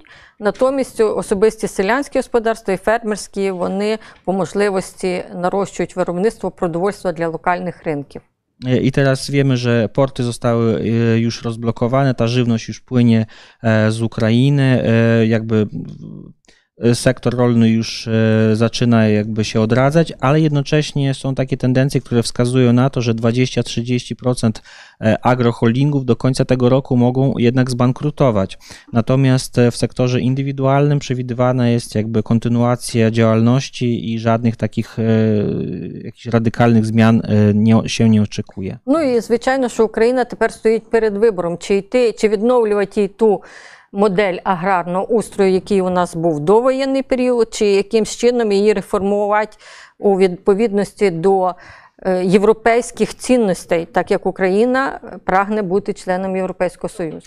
Ukraina stoi przed dylematem, czy jednak kontynuować e, ten model e, E, rozwoju e, sektora rolnego, który był już właśnie tak ukształtował się w ciągu kilkudziesięcioleci, e, czy też biorąc pod uwagę jakby zbliżenie z Unią Europejską, czy zmieniać tą politykę rolną na bardzo bardziej przyjazną dla gospodarstw rodzinnych? Na czemu? Ja zakończę. Dziękuję za wasze Dziękuję. cierpienie. Dziękuję bardzo pani profesor, dziękuję Witali za pomoc. E, Proszę Państwa, e, po referacie e, otwieramy rundę pytań, komentarzy, uwag. Mam taką propozycję ze względu na fakt, iż nas na YouTubie też obserwują, oglądają internauci, to ja poproszę, żeby może te pytania mi tutaj przekazać, a w tej chwili mm, oddam głos Państwu. Kto z Państwa chciałby zadać pytanie? Pan profesor? E, Kto jeszcze? To zastanówcie się Państwo, czy ja mam podawać ym, mikrofon? Masz Łukasz, Łukasz będzie podawał e, mikrofon. Dobrze, to może Łukaszu tutaj pan profesor Kowalczyk, Szkoła Główna Handlowa i IRGŻ, y, Tylko szkoła tylko główna już Szkoła handlowa. Główna Handlowa. Proszę, panie profesorze, nie trzeba nic włączać, jest już włączone. Proszę. Okej, dziękuję bardzo. Chyba nie. Tak? Okej, dobrze. E, Pani profesor, przede wszystkim gratuluję. Bardzo interesujące wystąpienie. E, Chociaż przyznam się, że pomimo znakomitego tłumaczenia kolegi, y, ja nie byłem w stanie wszystkiego pojąć. E, I stąd też moje pytania. Otóż mm, to moje dzisiejsze doświadczenie jest drugim w moim życiu, jeżeli tak można określić.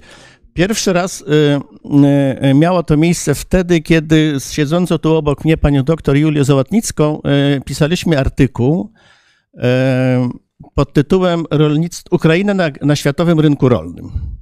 I pani doktor próbowała w trakcie tego pisania mi pewne rzeczy wyjaśnić, między innymi na czym polega ustrój rolny Ukrainy. I przyznam się, że pomimo jej dużego zaangażowania i wysiłku, nie zrozumiałem wszystkiego, ale uznałem, że to jest, no, pewnie jestem słabym słuchaczem.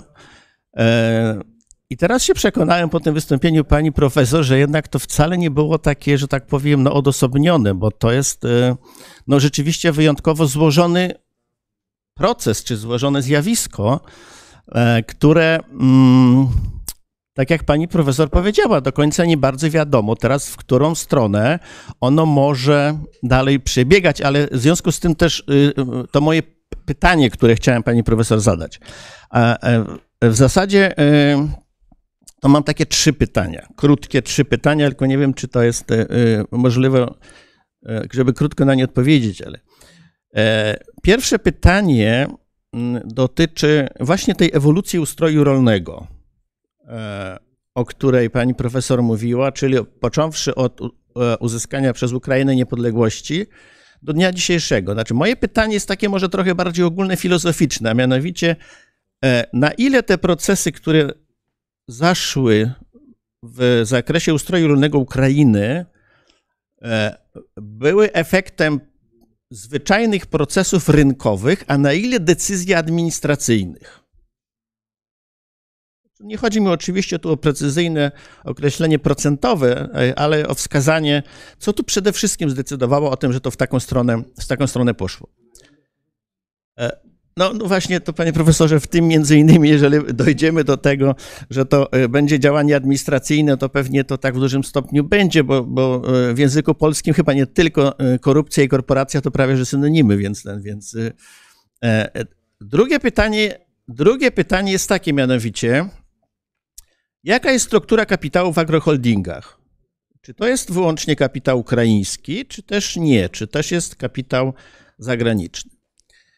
I, I trzecie pytanie, ponieważ ja nie byłem w stanie, pani profesor dosyć dużo mówiła o ewolucji ustroju rolnego, ale przyznam się, że ja nie byłem w stanie wychwycić, y, jaka jest opinia pani profesor w tej sprawie. To znaczy, jak pani profesor sądzi, była tutaj mowa o tych scenariuszach, tak? Ale jaka jest opinia pani profesor? W którą stronę to może zmierzać? Czy w stronę e, no, dalszej dominacji i umacniania się agroholdingów i korporacji? Y, i, i, i dalszej koncentracji obszarowej, czy też e, wręcz przeciwnie, bo e, są takie opowieści, jak pani profesor zresztą mówiła, jest taka e, znana opowieść o rolnictwie Stanów Zjednoczonych, gdzie to jeden z farmerów powiedział, że no, według niego w Stanach Zjednoczonych będzie postępować systematycznie koncentracja obszarowa ziemi, aż po lewej stronie rzeki Mississippi zostanie jeden farmer i po prawej stronie rzeki Mississippi będzie drugi farmer. I wreszcie oni zbudują most na tej rzece Mississippi i będziesz tylko jeden farmer.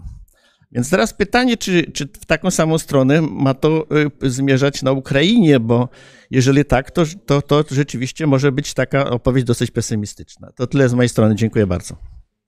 Dziękuję panie profesorze. Y, z racji, że y, jest tłumaczenie symultaniczne, będziemy oddawali od razu po każdej osobie y, głos pani profesor. Дуже дякую за такі цікаві питання. Значить, перше питання відносно. Bardzo dziękuję za te bardzo ciekawe pytania. Перше, Czy, czy bardziej, czy більше ефект jakby minulого розвитку, чи більше ефект якби адміністрація впливу Ага, да, да. Е, Якщо би брати е, так чисто теоретично, е, Україна е, була заявлена, що е, десь вже в середині 2000-х років це kraina z rynkową ekonomiką. Gdyby brać to tak bardzo teoretycznie, to już w połowie lat 2000 ogłoszono, że Ukraina to jest kraj z systemem rynkowym. У моєму розумінні, це моя особиста думка, що в сільському господарстві в аграрному секторі ніякої ринкової економіки не було. Moim zdaniem ta gospodarki rynkowej w sektorze rolnym nie było. Тому що ці корпорації, які великі, які постійно перетасовувалися, одні приходили, другі уходили, вони конкурували не між собою не за е, ринки, а за доступ до державних коштів. Dlatego, że te wszystkie korporacje, które tak naprawdę zmieniały jedna drugą i jakby walczyły między sobą w pewnym sensie, e, one nie walczyły o dostęp do rynku, tylko walczyły o dostęp do środków Це такі, państwowych. знаєте, квазіринкова система. To jest taka quasi, rynko, quasi sy- rynkowy system.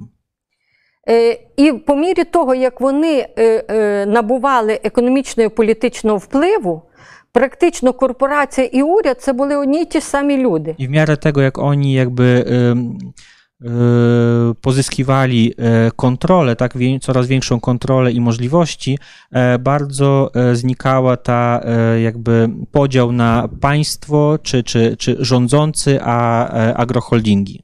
Якщо на початку 2000-х років їм було вигідно давати взятки, ну то потім їм було жалко своїх грошей. На І початку- Їм краще було купувати посади в уряді. Na początku lat 2000 o- oni jeszcze dawali łapówki, ale potem im się zrobiło szkoda tych pieniędzy i postanowili, że łatwiej jest po prostu mieć swoje osoby w administracji czy w rządzie. І вони самі для себе пишуть закони. Dlatego oni sami dla siebie piszą ustawy. Якщо, наприклад, ще в 2015 році, до 2015 року, ми якось і ще науковці, там громадянське суспільство могли, могли якось впливати на ці процеси, E, то вже після 2018-го вже ніде е, ніхто нікого не слухає. Mniej więcej, jeżeli jeszcze do 2018 roku my jako naukowcy, jako społeczeństwo, e, mm, jako e, jakby NGOsy mogliśmy jakoś wpływać jednak, rozmawiać, to po roku 2018 nie mamy żadnego już wpływu na to, co się odbywa. І якщо ми, наприклад, ініціюємо якийсь законопроект, який би покращив ситуацію в сімейному фермерстві, то цей законопроект імплементується в діючу систему законодавства, яка заточена на крупний капітал. І тоді відбуваються ще гірші процеси, ніж хай якби ми їх не регулювали, не намагалися регулювати. Jeżeli nawet proponujemy jakieś, jakąś ustawę czy jakieś zmiany w polityce, e, które są ukierunkowane na wsparcie e, tych gospodarstw farmerskich, ono jest tak implementowane w końcu, e, że jakby w tą e, całą strukturę, w ten pion e, ustawodawstwa, który dotyczy przede wszystkim e, sektora korporacyjnego i skutkiem tego jest, że ono tak naprawdę nie wspiera i nie pomaga temu sektorowi farmerskiemu, tylko ma jeszcze e, jakby skutki negatywne. Ну, це моя особиста точка. To jest зору. taka moja e, У osobista мене є opinia. колеги, які не розділяють цю позицію. Mam kolegów, którzy nie podzielają mojej Так, opinii. друге питання у нас е, відносно Kapitał, struktura Мгм. Структура капіталу дуже змішана. Якщо до 90-го року це був е, іноземний капітал, після 2000 десь 2000 до 2010 року в портфелі Міжнародної фінансової корпорації, Світового банку, Європейського банку реконструкції і розвитку е, основний портфель був українських е, агрохолдингів інвестицій. Е, тобто е, залучений капітал, е, е, то вже от в такі пізніші періоди вже прийшов зарубіжний капітал. І зараз трудно зрозуміти, де український, де зарубіжний, він zmieszany. Jeszcze do 2004-2005 roku było dość zrozumiałe, skąd kapitał pochodzi, dlatego że było widać, że były to inwestycje ukraińskie, czy to były inwestycje e, jakiegoś podmiotu tak e, instytucjonalnego w, europejskiego czy innego. To o roku mniej więcej 2005 to się bardzo mocno rozmyło, tak? skąd ten kapitał przychodzi i czy on tak naprawdę jest. Mhm. Ну, вони ж торгу, вони мають право виставлятися на міжнародних ринках капіталу, залучати е, всі міжнародні інвестиції. Мають право входити та корпорації на міжнародні ринки фінансові, o, jakby mieszają się między sobą, tak e, po- pozyskują e, ten kapitał. І третє, е, куди буде рухатися. Ну, куди буде рухатися, ось я вам просто цей слайд покажу, я на ньому не зупинялась. Знаєте, е, е, це моє теж особисте відчуття. Справа в тім, що мені здається, що Україна стоїть на порозі нової земельної реформи I nowego pererozpodziału ziemi. I w którą stronę e, pan pyta, e, to będzie się wszystko rozwijało. To jest taka moja znowu e, osobista opinia i tutaj bym chciała właśnie ten przedstawić slajd, na którym nie na które nie patrzyliśmy szczegółowo przed tym. Moim zdaniem jest, Ukraina jest na progu dużych zmian w sektorze rolnym i przed znowu przekształceniami w kwestii gruntów rolnych. Тому що 30, е, більше 30% ґрунтів зараз поск- пошкоджені бойовими діями, і невідомо скільки ще буде пошкоджено. Dlatego, że na chwilę obecną około 30% gruntów rolnych na, Uk- e, w Ukrainie e, są już uszkodzone tak e, w e, w związku z działaniami wojennymi i nie wiadomo ile ich jeszcze przybędzie. Е, Зараз знаєте, яка ситуація? Ну дуже небезпечна, ну на мою точку зору. Наприклад, там в Ізюмі, в інших, от як тільки звільнили з території, фермери просто розчищають землю, заривають оті воронки від е, бомб і сіють там по тому. Y, I widzicie, jaka jest sytuacja, że w tych, na tych obszarach, które są odzyskiwane, na przykład Izium, tam, tam czy inne regiony, e, rolnicy e, porządkują, e, wywożą wszystko, wszystko, co jest zbędne z gruntów rolnych, zasypują te doły e, po wybuchach e, i zaczynają działalność rolniczą. І що виросте на тому, який яд, чи можна буде його споживати? I co na tym wyrośnie? Czy to będzie zatrute, czy można będzie to e, spożywać? І якщо Україна хоче е, е, ну, н- не зовсім витравити все своє населення, I то że- вона повинна обстежити всі ґрунти і сказати, що з такі-то ґрунти ми виводимо з о- обороту, ми їх консервуємо, чи заліснюємо, чи, чи що робимо, не знаю як. I tak naprawdę, żeby to zrobić porządnie, to trzeba by było przeprowadzić badania wszystkich tych gruntów, e, w- z- zrozumieć, czy są one zakażone, tak, te, które są zakażone, e, E, wy, jakby e, wykluczyć z użytkowania, e, no i dopiero wtedy można użytkować te inne pozostałe. No i to będzie powiązane z przerozpodzielem ziemi. A to będzie związane z nowym podziałem gruntów rolnych, czyli czyjeś grunty Czyli rolne zostaną wyłączone z użytkowania, czyjeś odwrotnie włączone, czyli hmm. będą zmiany. Ale razem z tym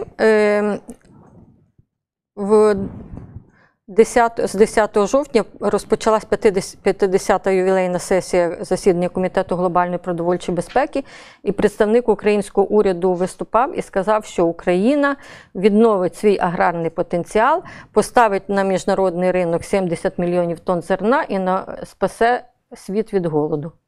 Ale tak czy inaczej teraz zostało otwarte jakby spotkanie e, ONZ-u tak e, o, na bezpieczeństwa żywnościowego i teraz w październiku właśnie, e, kilka dni temu to się odbyło i przedstawiciel Ukrainy, e, odpowiedniego ministerstwa powiedział, że e, Ukraina będzie już wracała do produkcji rolnej w tym samym, albo może nawet i większym zakresie niż po- poprzednio e, i już są planowane, e, że Ukraina dostarczy mm, na, do, e, światowi e, 70 milionów e, ton e, zbóż. Тому W tym se- w цьому sezonie 22-23. ну, хто знає, він не, не сказав, Tego, якого. tego nie precyzowano. А, Ale w да. internecie było taka Тобто, informacja. е, як буде, ну, ніхто не знає. Jak to się będzie odbywało, nikt nie wie. Ну, е, державна позиція така. Państwowa pozycja jest właśnie taka, jak tam powiedziano. Y, Dziękuję. Ym, Pani doktor Ola Bilewicz, y, proszę. Dobrze. O strukturę własnościową agroholdingów. Y, Dobrze, dziękuję. Pan profesor Józwiak, poproszę. Y, Instytut Ekonomiki Rolnictwa i Gospodarki Żywnościowej, Państwowy Instytut Badawczy. Panie profesorze, proszę o mikrofon, y, bo to internet. fragmentów Pani wystąpienia przypomniały mi nasze dzieje na początku lat 90. Podobne problemy stały przed nami. Nie będę tego e, wątku rozwijał, tylko chciałem się, właściwie chciałem e, wyrazić zdziwienie, że Pani skoncentrowała swoje wystąpienie tylko na rolnictwie. W istocie i to jest płynie, doświadcze, płynie to, to z doświadczenia, jakie odnieśliśmy na początku lat 90. ubiegłego wieku. Należy patrzeć na kompleks gospodarki żywnościowej. Nie tylko rolnictwo, to tylko jest część konsumpcji. To jest przetwórstwo. To jest również i właściwy obrót. Pamiętam takie czasy, kiedy do instytutu naszego i również ze mną rozmawiała pani profesor z Bułgarii. Też się pytała, jak rozwinąć w nowej sytuacji, jak się znajdziemy w Unii Europejskiej, jak rozwinąć rolnictwo. Ja jej doradzałem właśnie to, co dzisiaj chcę przekazać. Nie tylko rolnictwo. Krajowe rolnictwo można rozwijać popierając rodzimy, rodzime przetwórstwo żywnościowe i wtedy jest i większy eksport i pewność, że środki wygospodarowane w sektorze rolnym zostaną no, w Polsce, w kraju. chciałbym, żebyście Państwo wzięli to pod uwagę, te polskie doświadczenia. Wspieranie podsektorów to jest też pytanie, które było dyskutowane na początku lat 90. ubiegłego wieku. Które zostawić? Spółdzielnie, czyli sowchozy, kołchozy, te polskie, czy też rozwijać tylko. Doszliśmy chyba do trafnego wniosku, to było dość powszechne zdanie. Rozwijamy te sektory, które są trwałe, które są trwałe i przynoszą określone efekty, które również mają szansę przetrwać w dłuższej perspektywie czasowej. Wtedy ustaliliśmy, że chodzi o duże gospodarstwa prywatne. Duże. Pani profesor dzisiaj mówiła o, o gospodarstwach farmerskich, tych 50-hektarowych. To jest właściwy kierunek. Myśmy od tego odeszli kilka lat temu, czy kilkanaście, bo polityka popiera drobne gospodarstwa, dlatego że to jest parę milionów głosów do urn wyborczych. Tylko my dzisiaj nie mówimy o polityce, mówimy o gospodarce. Więc popierajmy te sektory, które są e, przyszłościowe i mają wielkie szanse na przetrwanie. Drobne gospodarstwa mają ograniczone znaczenie. Miałem kilku przyjaciół, którzy wyszli z gospodarstw czterohektarowych w rezultacie podziału dużych majątków ziemskich po II wojnie światowej. Ci ludzie stawali na głowie, żeby zainwestować, wykształcić ludzi, a dzieci, żadne z nich nie zostało w takich gospodarstwach. To nie jest przyszłość. To był błąd. I popieranie nadal tego typu gospodarstw jest błędem, bo nie rozwiązuje żadnego problemu przyszłości. Tyle moich uwag. Dziękuję. Bardzo dziękuję panie profesorze za y, tą cenną uwagę. Właśnie na tych warsztatach, o, o, których pani profesor wspominała, właśnie mieliśmy do czynienia z, do czynienia, mieliśmy zaszczyt, że właściwie odwiedził nas rolnik, który dokładnie z tym samym problemem się boryka. Cztery córki, żadna nie chce zostać na 100-hektarowym e, gospodarstwie. E, to jest komentarz. Nie wiem, czy pani profesor do tego komentarza y, chce dodać coś. Е, Дійсно, що з цим не можна не погодитися, що треба було організовувати власну переробку. Nie mogę się z tym nie zgodzić. Faktycznie trzeba e, budować e, s- własne przetwórstwo. Але е, мені, е, е, мені жаль, що я не змогла донести е, саму суть, що е, те, що зроблено у нас, була зроблена ставка на експорт сировини. Ale być może szkoda mi e, bardzo, że nie potrafiłem być może donieść kluczowej swojej myśli. To to, że stawka jakby, k- jakby postawiono wszystko na, te, na, to, na ten sektor czy podsektor, który był ukierunkowany na eksport. Експорт сировини. Eksport e, e, surowca. І цей експорт сировини давав дуже великий ефект. І цей експорт суровця давав дуже дуже швидкий ефект. Що Україна вийшла в лідери, Україна наповнювала бюджет за рахунок цих е, е, валютних поступлень від продажу Україна цього зерна. Україна лідером продукції, зостала, отримала дуже дуже вплив з валютове. І ніхто не говорив про переробний сектор, про споживання, про і, чого. І ніхто в Україні не мовив ані о притворстві, ані о консумції тільки нарощення експорту, виручки валютної і виробництва зерна. Ważne było tylko zwiększenie produkcji, zwiększenie wpływów walutowych, zwiększenie e, produkcji zboża. Ну ми ж як науковці розуміємо, що Міжнародний валютний фонд і Світовий банк поставив перед Україною е, один єдиний вибір неоліберальна система ведення сільського господарства. Jako naukowcy wiemy, tak, że postawiono przed Ukrainą czy przed wieloma państwami taki wymóg przez Bank Światowy, przez e, Międzynarodowy Fundusz Walutowy, neoliberalna forma, tak, model rozwoju e, sektora rolnego. Ми е, нагодуємо е, вас без вас. My nakarmimy was, ale bez was. Ми вам привеземо Е, Віддайте зерно, ми вам привеземо через великі торгові мережі сирки, молочко, колбасу і проче, і проче. Wy dajcie nam swój surowiec, swoje zboże, a my wam przywieziemy poprzez sieci duże, międzynarodowe i serki, jogurty, e, kiełbaskę i wszystko inne. Ми не мо- Україна не могла протистояти цьому. Ukraina nie mogła się wtedy w tym okresie przeciwstawić się tym wymogom.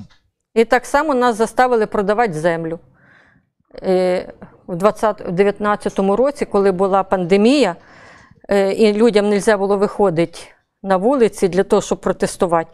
е, За ніч були, був прийнятий закон, який ну, супер неоліберальна система продажу землі в Україні.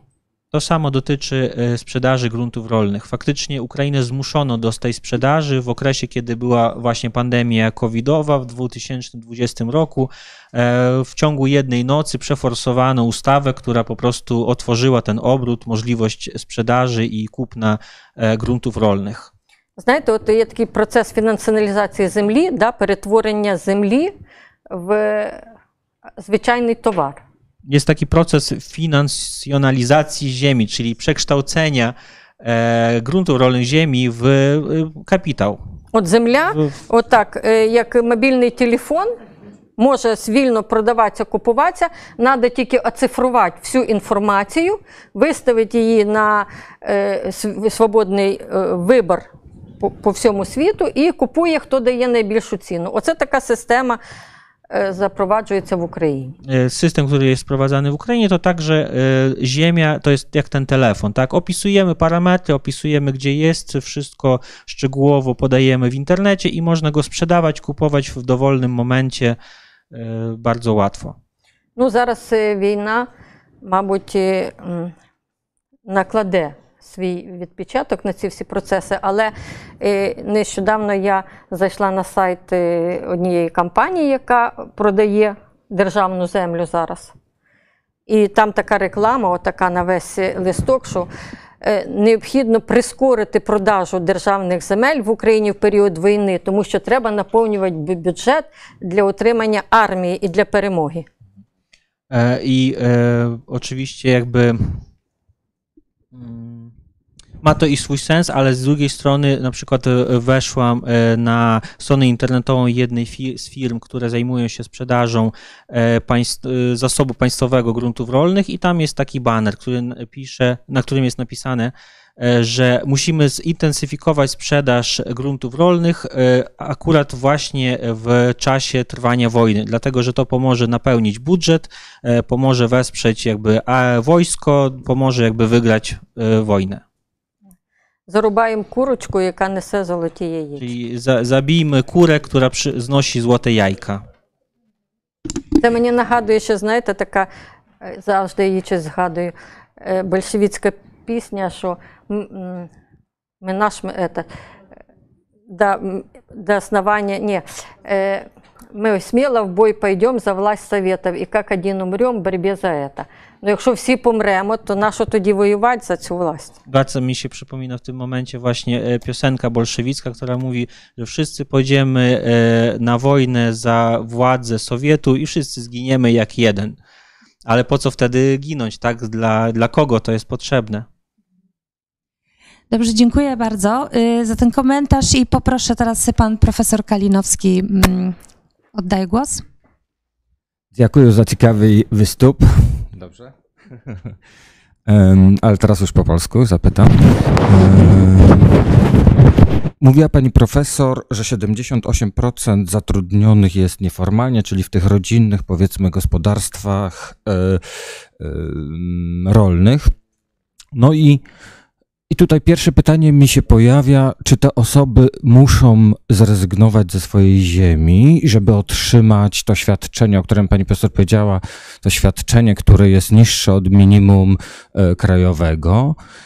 I drugie pytanie, które wiąże się z tym, em, z tą kwestią, o której powiedziałem, no czy jeśli one nie otrzymują minimalnego e, nawet wynagrodzenia, to czy tutaj nie musi wejść kolejny system, system pomocy społecznej, który tym osobom pomaga? Czy w ogóle pomaga, bo być może takiego systemu jeszcze nie ma, albo nie będzie, albo, e, albo pojawi się tutaj problem, że nie żyją oni chociażby na poziomie minimum egzystencji, czyli tego takiego świadczenia, które pozwala e, zaspokajać no, te egzysty- tylko egzystencjalne potrzeby.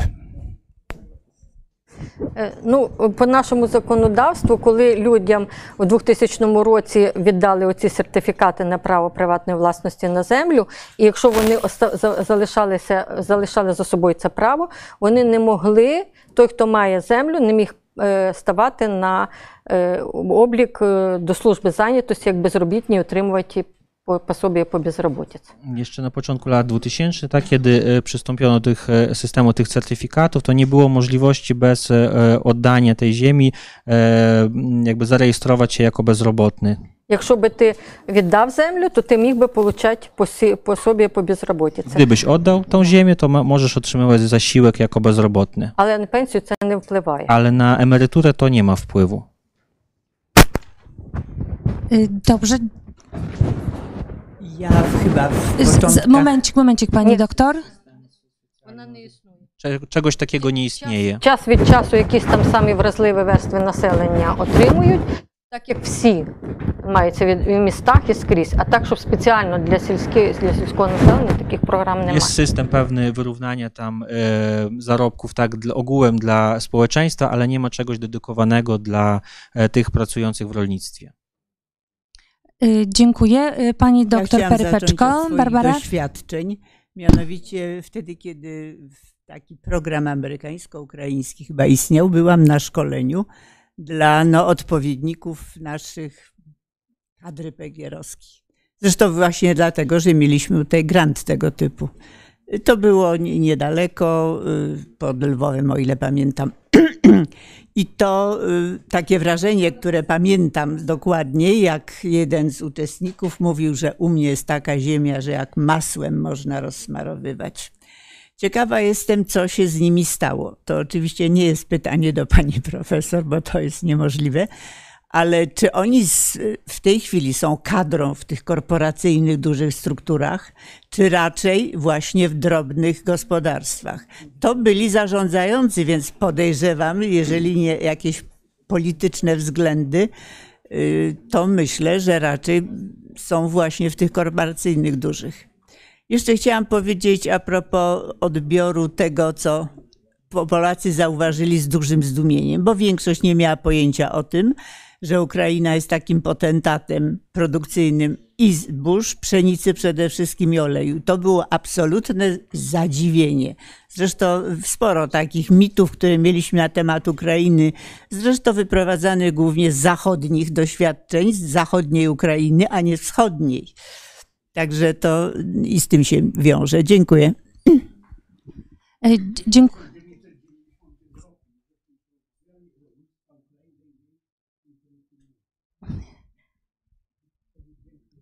Tu tutaj dodam, że dla internautów, że jest komentarz pana profesora Józwiaka, że już w 1999 roku obawialiśmy się rolnictwa. W 90 roku obawialiśmy się rolnictwa y, Ukrainy. Y, Pani profesor oddaje głos. Да. Дякую. Е, з- е, ну, на початку десь 2000-х, з 2000 до 2008, коли ці процеси починалися, ці кадри і ще лишалися в цих корпораціях. Ну, професійні в основному керівників е, не брали, а в основному там е, агрономів, е, зоотехніків, механіків брали на роботу. Jak- Gdy tylko zaczynał się ten proces korporatyzacji e, tego sektora, to w latach 2000-2008 e, wiele jeszcze z tych pracowników popegierowskich kontynuowały pracę e, w tych nowych strukturach, e, często nie jako kierownicy, tylko e, kontynuowała pracę agronomowie, zootechnicy, czyli tacy e, bardziej wyspecjalizowani technicznie e, pracownicy. А вже десь після 2008-го, коли почалося вже тасування між самими агрохолдингами, да, коли одні розорялись, приходили більш ефективні агрохолдинги, то вони вже набирали молодих людей. У нас ринок переповнений е, цими спеціалістами, бо у нас е, біля 20 аграрних вузів, які виробляють, які виробляють кадри, отакі вузько спеціалізовані агрономи, зоотехніки, там, механіки, вітврачі. І з них вибираються найкращі, стажуються вони, звичайно, ві- за кордоном. І зараз вони це, ці агрохолдинги мають дуже професійні кадри. E, Po roku 2008 to się bardzo mocno zmieniło, І dlatego дуже że молоді. e, odbyły się duże przekształcenia pomiędzy tymi korporacjami, które tam funkcjonują. E, jakby prowadziły one do większej jakby optymalizacji ich działalności i jako, że rynek pracy był bardzo napełniony e, jakby pracownikami chętnymi do pracy, e, te korporacje mogły wybierać, dlatego też stawiały, e, robiły stawkę na tych młodych, dobrze wykształconych e, i jeszcze z możliwością zawsze wysyłano ich e, do tych firm macierzystych, e, do, na do, jakieś doszkolenia, e, dzięki czemu jakby u- u- sformowały oni sobie kadry takie bardzo wysoko kwalifikowane, e, własne. Більше того, от е, німці е, дуже нав'язують Україні дуальну освіту в аграрному секторі, яка базується на тому, що не треба готувати висококваліфікованого е, спеціаліста, який би мав великий кругозор, а вузькоспеціалізованого, щоб тільки в техніці розбирався. Оце вища освіта повинна перейти на підготовку таких людей, які мало думають, а працюють руками. E, I Niemcy jakby bardzo próbują przeforsować takie jakby percepcje edukacji e, w sektorze rolnym e, Ukrainie, że... Ale dualistyczny, tak? Дуальна, дуальна освіта. du, du, dualnej edukacji, tak, że te osoby powinny być nie wie- wiedzieć wszystko o wszystkim, ale być bardzo wąsko wyspecjalizowanymi e, osobami, które jakby mniej myślą, a bardzo jakby pracują rękami, jakby mechanicznie wykonują swoje czynności, bardzo dobrze są jakby Не треба вчати doświadczeni. філософію, Ні, ч- політекономію, не треба вчити політологію, культурологію. Ось навчись, як там traktorem uprawiać i kombajn. Nie trzeba uczyć się kulturologii, poli ekonomii politycznej czy jakichś innych takich ogólnych e, dziedzin, e, tylko mowa. wystarczy e, sfokusować się na tych konkretach, które będą potrzebne przy tej konkretnej pracy. Inozemna mowa. I e, e, język obcy, też potrzebny. Mm. No właśnie nie. Teraz zrozumiałam, że nie, po. Język potrzebny, bo trzeba jeździć na podwyższenie kwalifikacji. Trzeba jeździć okay. na do, doszkalanie. Y, Dobrze, dziękuję. Ja teraz zadam dwa pytania, które mm, w internecie się pojawiły i oddam jeszcze głos tutaj panu profesorowi Chmielińskiemu. Pani profesor, y, czy w czym Polska może być przykładem dla Ukrainy, jeżeli chodzi o rolnictwo?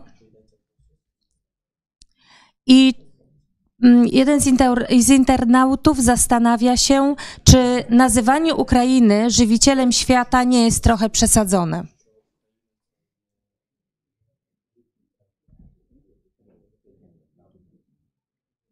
Я думаю, так. Я думаю, що на друге питання я вже відповіла. Myślę, że na drugie pytanie już dzisiaj opo- odpowiedziałam. Е, Чи лишиться Україна житницею, е, це під питанням. Czy zostanie wciąż Ukraina tym żywicielem świata? No to jest e, otwarte pytanie.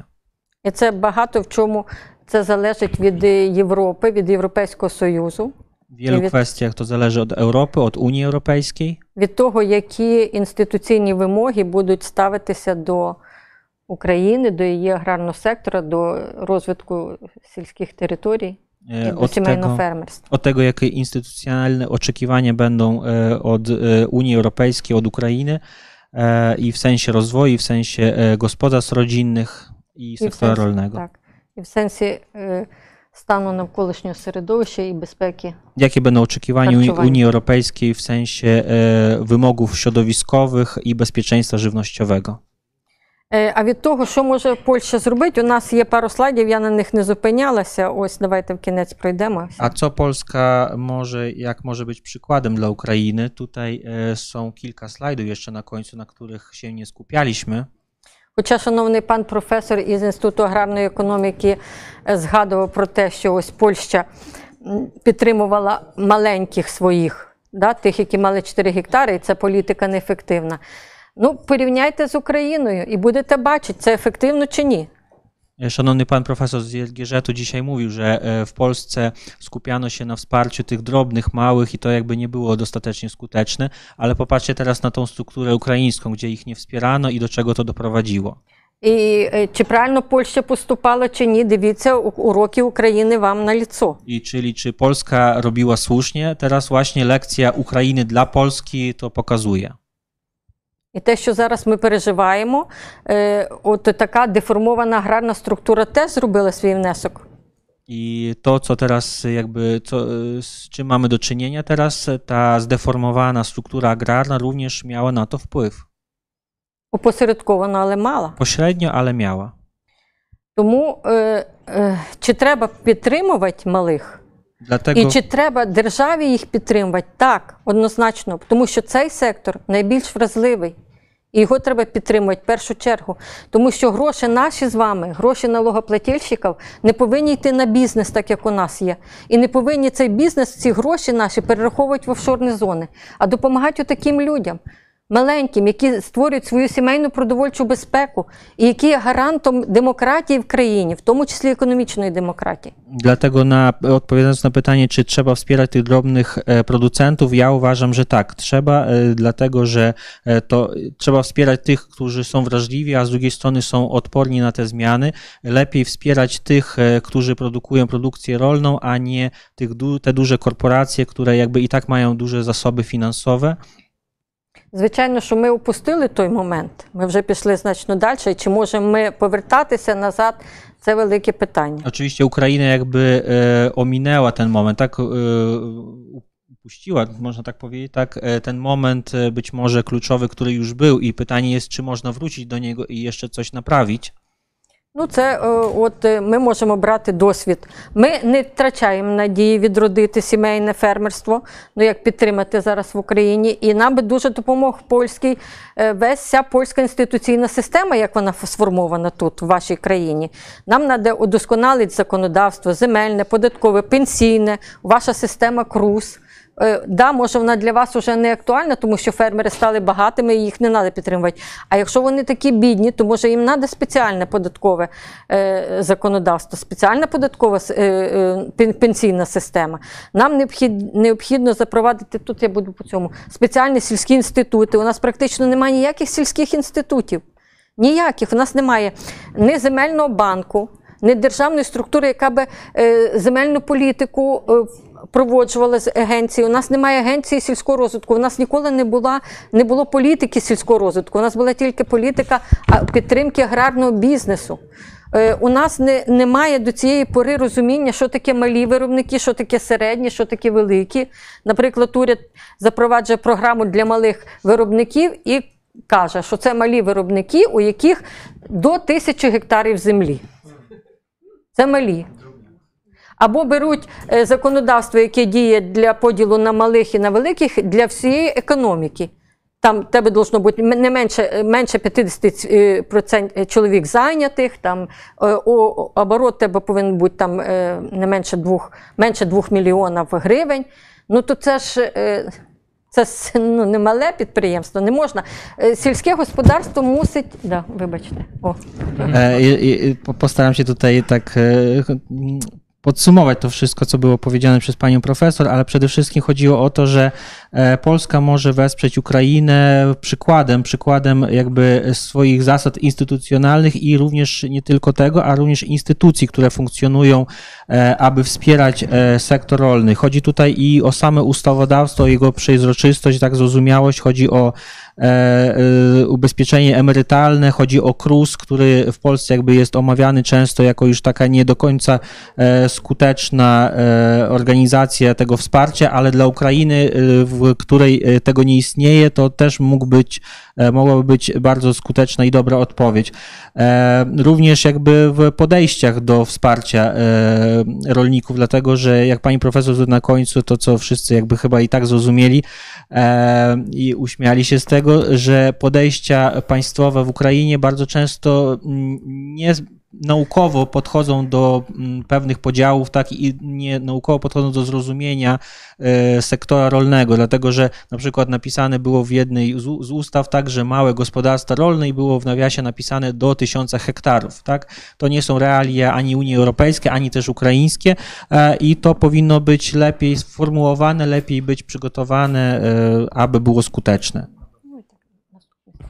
А ви можете побачити, як ми собі уявляємо, що би ми могли без польського досвіду брати. I na następnym slajdzie też można zobaczyć kilka kwestii, które widzimy jako możliwe do e, wykorzystania z polskiego doświadczenia. E, Dziękuję. Ja może tutaj dodam, ym, że na przykład mnie zdziwiło, że zupełnie nie ma w Ukrainie, już nie mówiąc o instytucjach, o których mówiła pani profesor, jak agencje, ym, tak, tak, tak, tak jak u nas się tworzyły, tak, no też unijne czy przedunijne nawet, tak, ale nawet y, ym, y, farmerzy y, i, przedsiębiorcy rodzinni, jak ym, się chcieli zrzeszyć, to się zrzeszyli tylko i wyłącznie w stowarzyszenie na zasadach NGO-su. Czyli nie ma izby rolników, nie ma y, żadnego takiego podmiotu, który by działał na podstawie osobnego ustawodawstwa. My całą y, obsługę sektora rolnego wykonuje ministerstwo. Ministerstwo tworzy prawo, ministerstwo wykonuje prawo i ministerstwo kontroluje prawo i ministerstwo rozlicza to prawo. E, No więc trudno, aby w takim y, systemie, że tak powiem, jednopartyjnym, tak można powiedzieć, y, nie było korupcji, tak? Nie, nie zależało nam, aby do, nie zależałoby aby tym przedsiębiorstwom międzynarodowym, aby, aby, aby wejść czy włożyć swojego człowieka w ten tygiel, bowiem nie ma żadnego, żadnej rywalizacji pomiędzy tymi podmiotami. Podmiotami. Słucham, panie profesorze? Na bieżąco. My to... Tak. E, Ja jeszcze oddam głos na końcu panu profesorowi Pawłowi Chmielińskiemu. Jeszcze z internetu są dwa pytania. Dobrze. Słuchajcie, e, mamy jeszcze, e, z racji tego, że jest to tłumaczenie, to my przedłużymy to seminarium o jakieś 15-20 minut, bo wyjątkowo będzie ono trwało dłużej niż dwie godziny, tak jak jest standardowo, ze względu właśnie na konieczność tłumaczenia. Pan profesor Paweł Chmieliński. Dziękuję bardzo. Ja właśnie chciałem pytać o instytucje. Częściowo pani profesor już nawiązała do, y, do tej kwestii. Może zacznę od tego, że jakby uwaga świata jest e, skupiona na Ukrainie jak nigdy dotąd, więc to jest taka szansa, żeby może e, jakby jedyna szansa, żeby cokolwiek zmienić i wpłynąć jakoś na rzeczywistość. E, Tu z, z, po pierwsze odbudowa e, i zmiany w, w sektorze rolnym Ukrainy po, powojenne e, będą wymagały jednak in, in, ingerencji instytucji międzynarodowych, czy to wsparcia takiego e, materialnego, czy też e, takiego administracyjnego, albo wsparcia, wsparcia w kształtowaniu instytucji, które właśnie jak to z prezentacji wynikało, że e, w pewnym momencie przestały działać i, i uległy zanikowi. E, I na jednym z ostatnich slajdów e, wskazywała Pani na to, że e, jest zaangażowanie pewne ins- instytucji międzynarodowych typu Banku Światowego, ale było to podkreślone, że wsparcie sektora korporacyjnego. Więc ja mam takie pytanie, które e, o, o rozwinięcie tego, ale też jakby o wskazanie, bo jest Pani zaangażowana w bardzo wiele e, międzynarodowych gremiów, więc chciałbym się zapytać, jaki jest stosunek Banku Światowego, a jaki Unii Europejskiej albo ONZ-u e, właśnie do, do, do kształtowania, do, do, do kwestii odbudowy, jakby wsparcia sektora rolnego w Ukrainie. Czyli czy tam mówi się jednak o instytucjach, o odbudowie administracji, o wsparciu sektora indywidualnego, czy jednak, tak jak pokazał ten slajd i bardzo bym Cię prosił, Witku, żebyś wrócił do niego, e, do, do właśnie wsparcia sektora e, korporacyjnego. Dziękuję. Czyli y, jakie jest zaangażowanie y, tych instytucji, czy, czy, czy działanie tych instytucji w wyborze pomiędzy tymi dwoma ścieżkami? Tymi właśnie dwoma scenariuszami, które są teraz na slajdzie.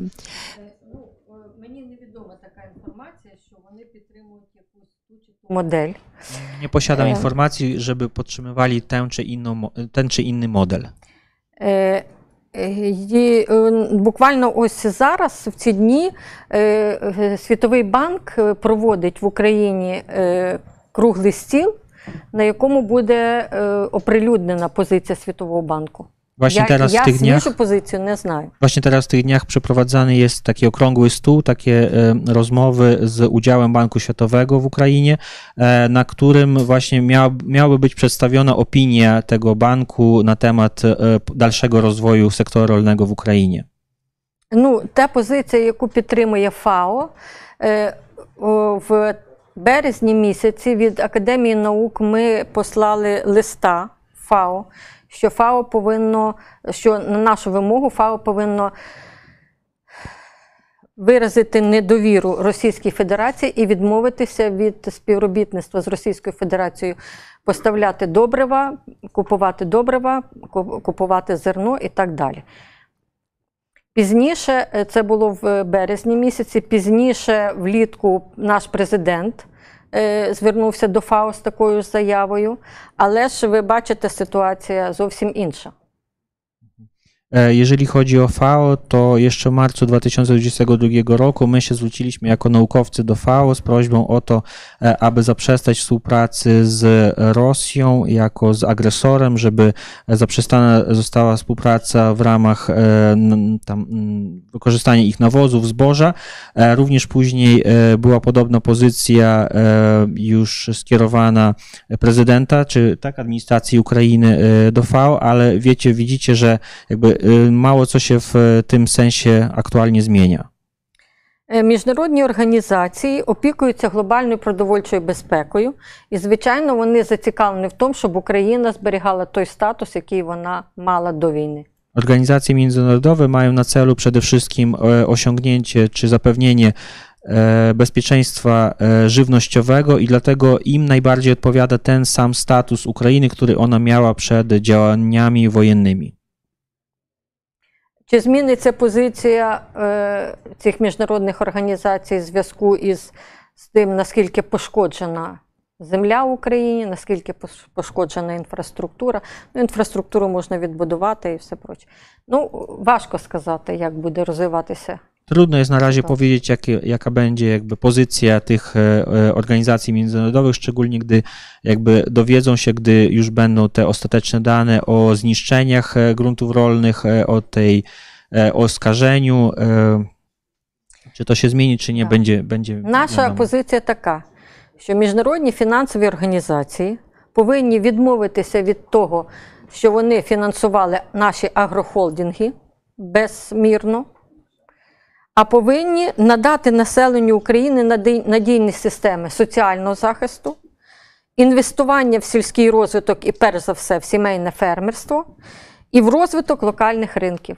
Якщо міжнародні організації фінансові е, зроблять так, е, локальні ринки і інвестиції в сільський розвиток і, перш за все, в сімейне фермерство.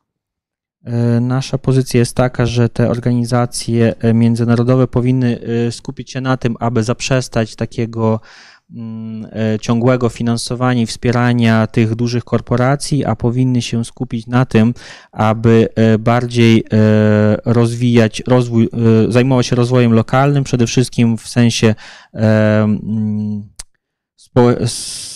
mm, ubezpieczeń, ubezpieczeń na przykład społecznych, inwestycji w te małe, drobne, rodzinne przede wszystkim e, gospodarstwa rolne lokalnie i e, w rozwój rynków lokalnych. Dobrze, dziękuję. Ja teraz poproszę, bo dwie osoby y, z internetu jeszcze chcą za, z, przez Zoom y, zadać pytanie. Y, Poproszę pana profesora Szczepana Figiela, Instytut Ekonomiki, Rolnictwa i Gospodarki Żywnościowej, Państwowy Instytut Badawczy. Poproszę o zabranie głosu. Mam nadzieję, że mnie słychać. Dzień Tak. dobry Państwu. Świetnie pana słychać, proszę. Cieszę się bardzo. E, cierpliwość popłaca.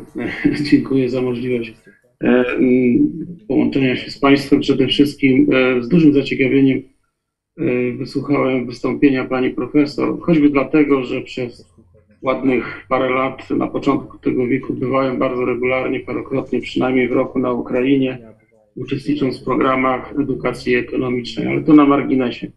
Ja mam e, króciutki komentarz i krótkie, chyba dwa pytania. Postaram się jak najkrócej mówić.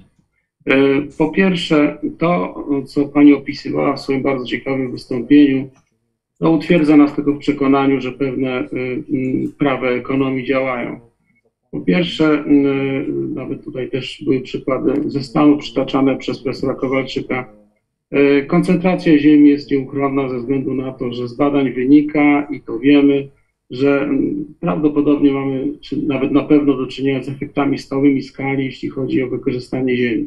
Ale tutaj trzeba oddzielić kwestię efektów skali od praw własności. Wygląda na to, że Ukraina ma tutaj pewien program regulacyjny i na przykład procesów koncentracji w ziemi w Ameryce z tym, co się dzieje w Ukrainie, porównać się nie da, dlatego że własność korporacyjna w Stanach ziemi jest praktycznie biorąc uniemożliwiona. Natomiast oczywiście rynek działa, rynek funkcjonuje, płynny kapitał powoduje przechwytywanie czynnika ziemi, no i to jest niestety problem regulacji. Jeśli społeczeństwo nie godzi się z pewnymi rozwiązaniami, które wynikają z rozstrzygnięć rynkowych, no to szuka regulacji. No tutaj mamy problem konstytuanty politycznej w Ukrainie i rozstrzygnienia, jakie ona podejmuje, ale to jest osobny temat. Pani profesor o tym bardzo dużo mówiła, korupcja i tak dalej. Natomiast problem jest związany przede wszystkim z tym, jak sądzę, co z rolnictwem ukraińskim i sektorem rolno-żywnościowym w nadchodzącej przyszłości. No i tutaj mamy kwestię bezpieczeństwa żywnościowego. Mam wrażenie, proszę mi poprawić, jeśli y, źle wyciągnąłem te wnioski z wypowiedzi pani profesor, że jednak udział tych korporacji chyba korzystnie wpłynął na bezpieczeństwo żywnościowe Ukrainy, a z pewnością regionu i świata, o czym pani mówiła. Więc to jest pewien efekt pozytywny w moim przekonaniu działania rynku. E, aczkolwiek ze względów społecznych pewnie, mówiąc o trwałości rozwoju obszarów wiejskich, cokolwiek pod tym rozumiemy, możemy mieć co do tego e, poważne e, wątpliwości, czy o to nam chodzi. Co nie zmienia faktu, że jednak korporacje niosą technologię, niosą dobre rozwiązania, łącznie z rolnictwem precyzyjnym, w którym Ukraina też bardzo wyraźnie zaznacza swoją pozycję, głównie dzięki temu kapitałowi. No i teraz pytanie. Pierwsze to jest takie, e, czy mm, zdaniem pani e, profesor, ewentualna integracja systemu rolno-żywnościowego Ukrainy z europejskim systemem rolno-żywnościowym jest możliwa bez, chyba to jest pytanie retoryczne, bez bardzo poważnych reform legislacyjnych, a być może one będą wymuszone perspektywą akcesji.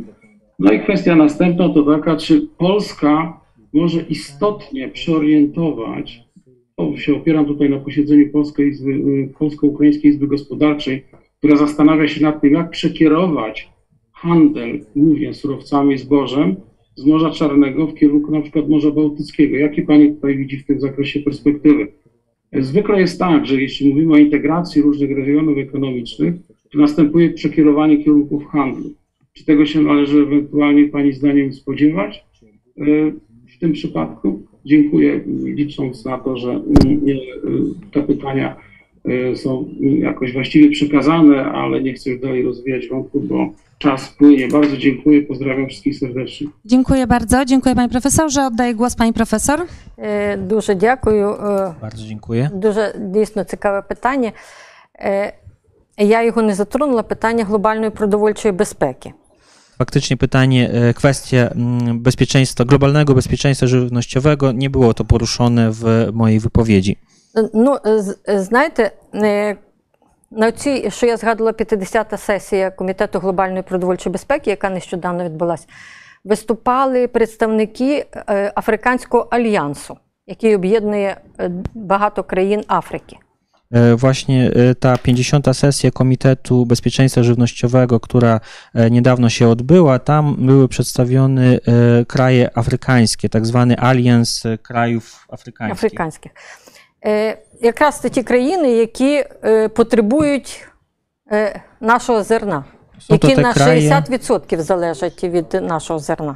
są to właśnie te kraje, które bardzo są zależne od e, zboża ukraińskiego. Ну, не тільки українського. Не і- тільки українського, скажімо але- Так. Ну, в основному українського, бо по ціні воно їм підходить. W większości ukraińskiego, bo jest, I- pasuje i oni im cenowo, skazali- ale nie tylko. Вони сказали е, таку е, ключову фразу, що 40% необроблювальних орних земель, е, орних і які зрошувальних земель, 40% світових запасів, знаходяться в Африці. Powiedzieli, że 40% niewykorzystywanych gruntów rolnych znajdują się aktualnie w Afryce. В Південному Судані із 90% м- е, орних земель тільки 4 використовуються для виробництва сільгоспродукції. E, cztery, tak? 4. E, Z 90% powierzchni e, czy gruntów rolnych, e, użytków rolnych e, po- południowego Sudanu tylko 4% wykorzystuje się do produkcji rolnej. То от ковід і війна сигналізують для глобальної продовольчої безпеки, що, мабуть, треба відмовитися від цієї системи тотального е, продажу продукції, переміщення продукції по території землі.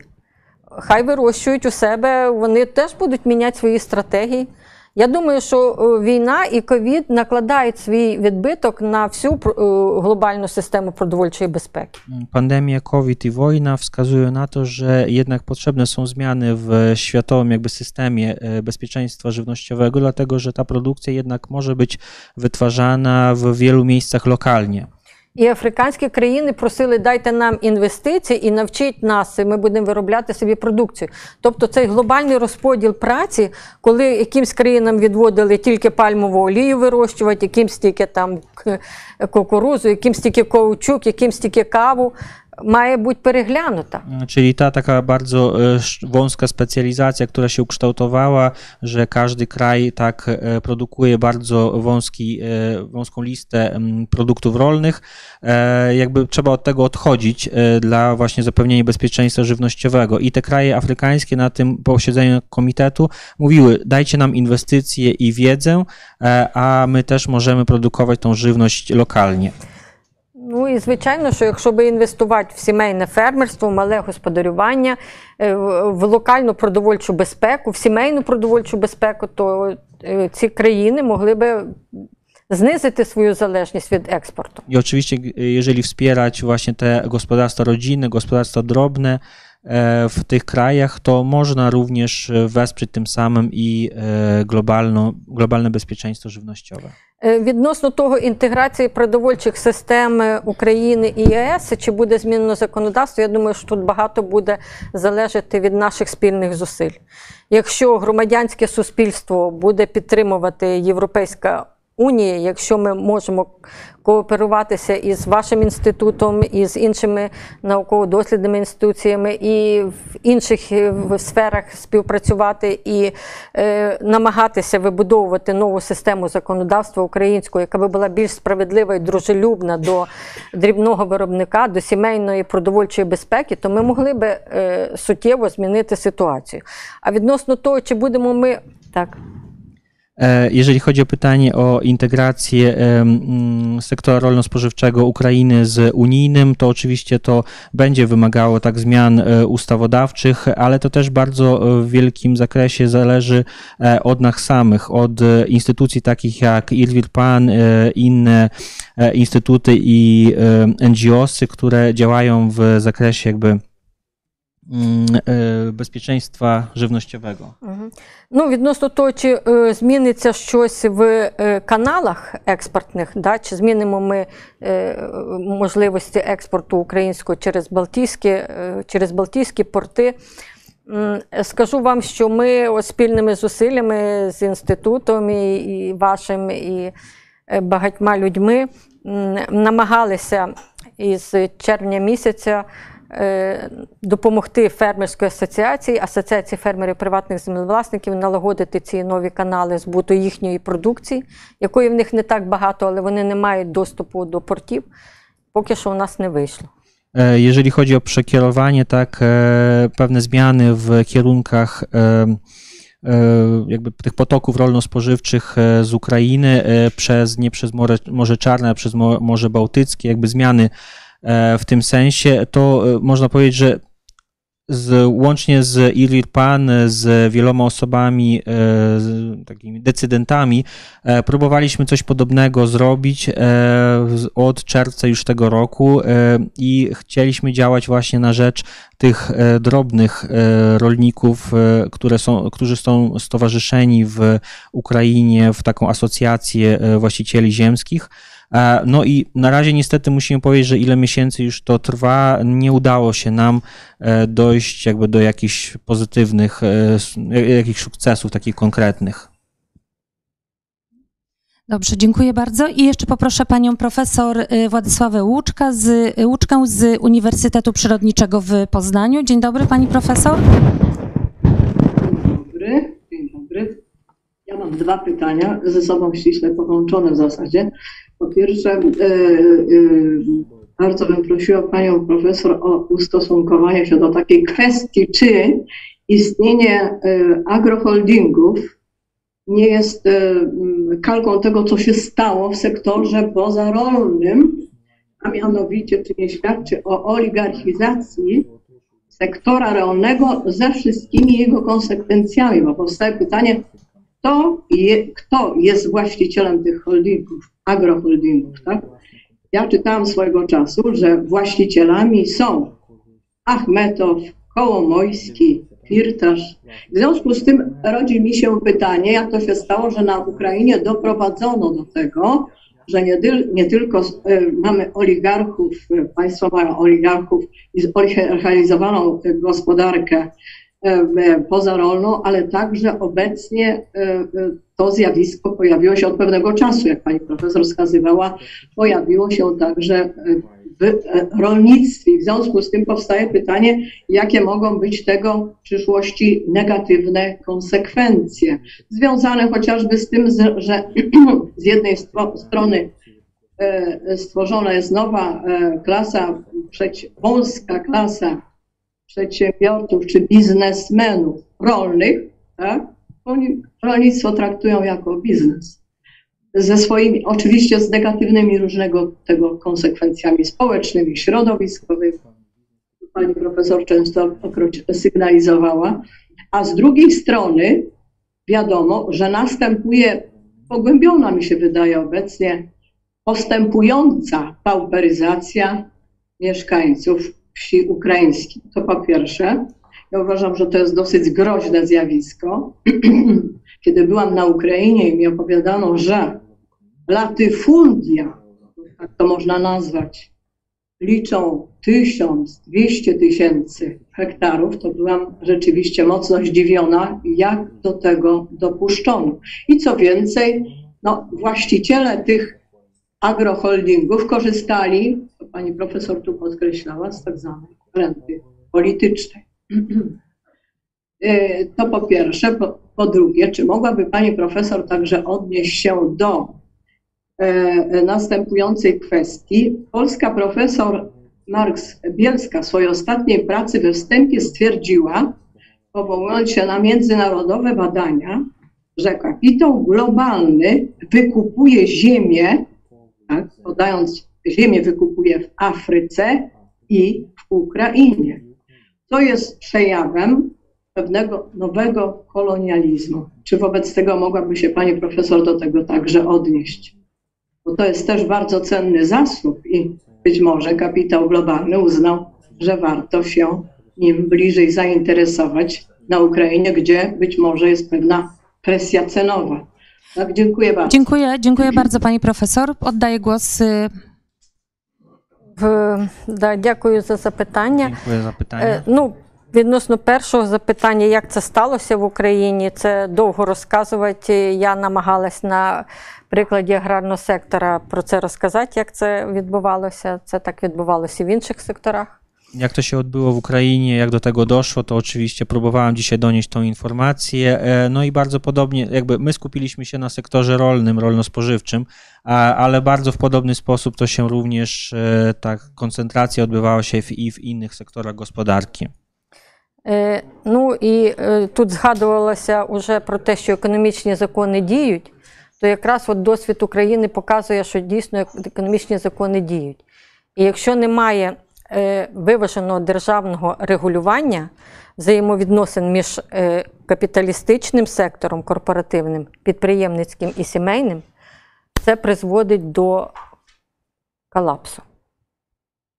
Як би ми не хотіли е, економічні закони діють. І оце приводить до того, що система не витримує такої нагрузки і вона просто перезагружається. І ця перезагрузка може бути різними способами. У нас вона відбулася у такий спосіб зараз дуже кривавий.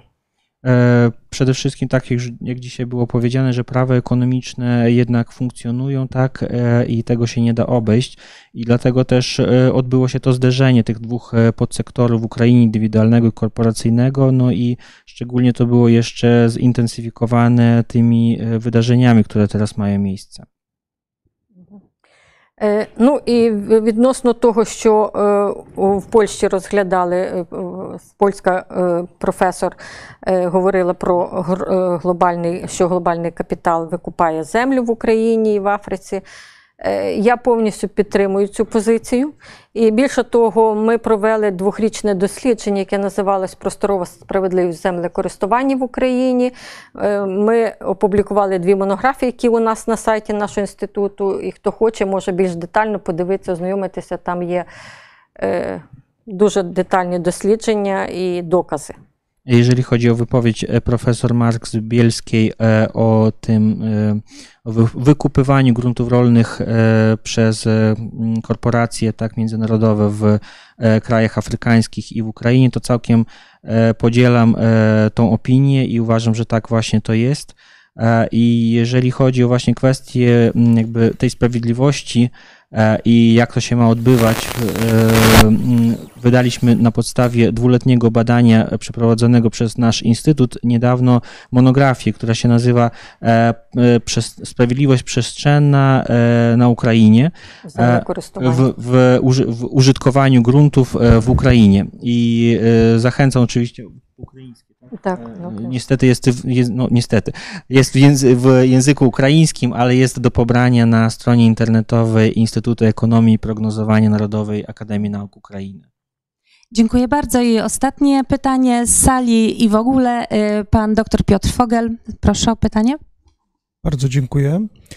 E, pani profesor, przede wszystkim szalenie dziękuję za to dzisiejsze wystąpienie. Ja je odebrałem poza tym, że bardzo inspirujące, jako bardzo smutne. E, Natomiast chciałbym spytać o taką rzecz, e, czy o taką informację, być może której Pani nie posiada, na ile wielkie koncerny, koncerny spożywcze, znaczy koncerny produkcyjne włączyły się we wspomaganie Ukrainy w działaniach wojennych. Czy coś na ten temat Pani wiadomo? Czy w jakikolwiek sposób finansowo, czy w jakiś jeszcze inny pośredni? Dziękuję. Y, Dziękuję i oddaję głos pani profesor.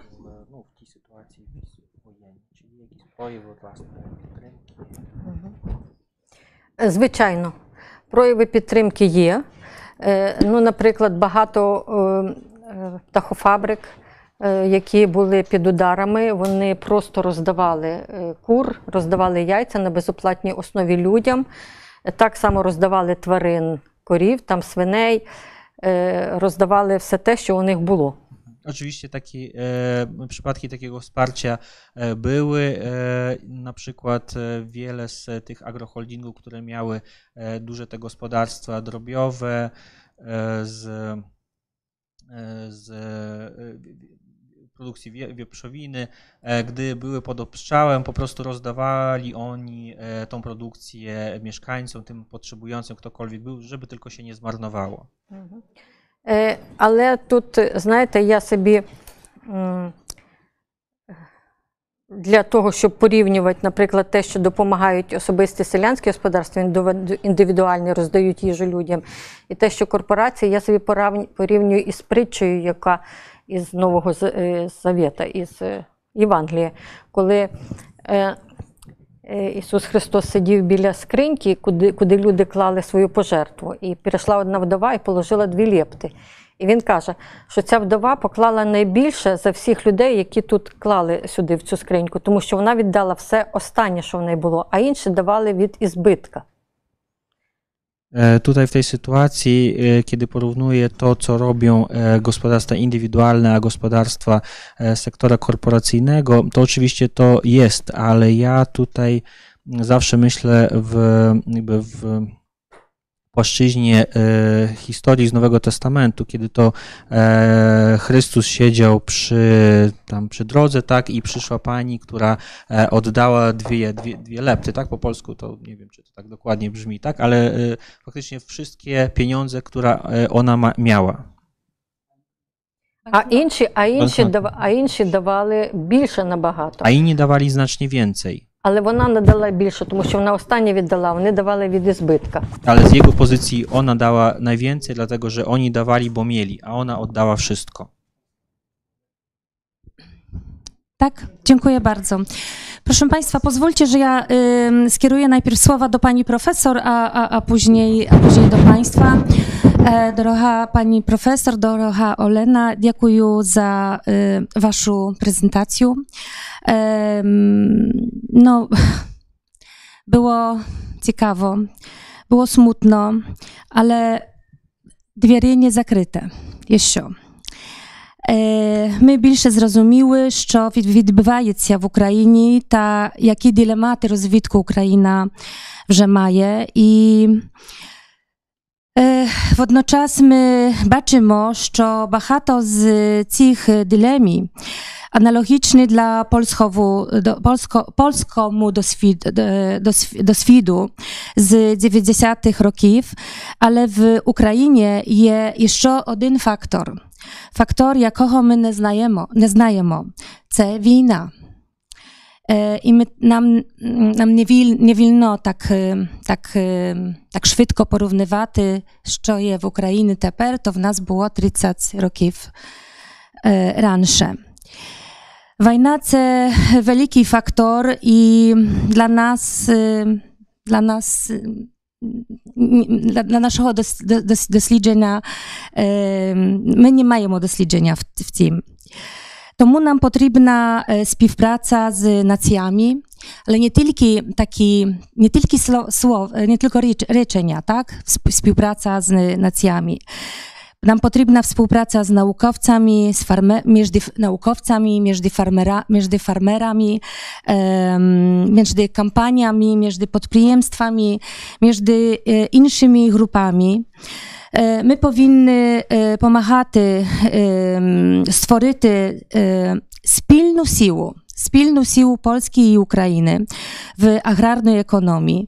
My, em, my powinny e, допомагати е, змінити законодавство та створити е, законодавство, м, допомагати створити законодавство, але також е, створити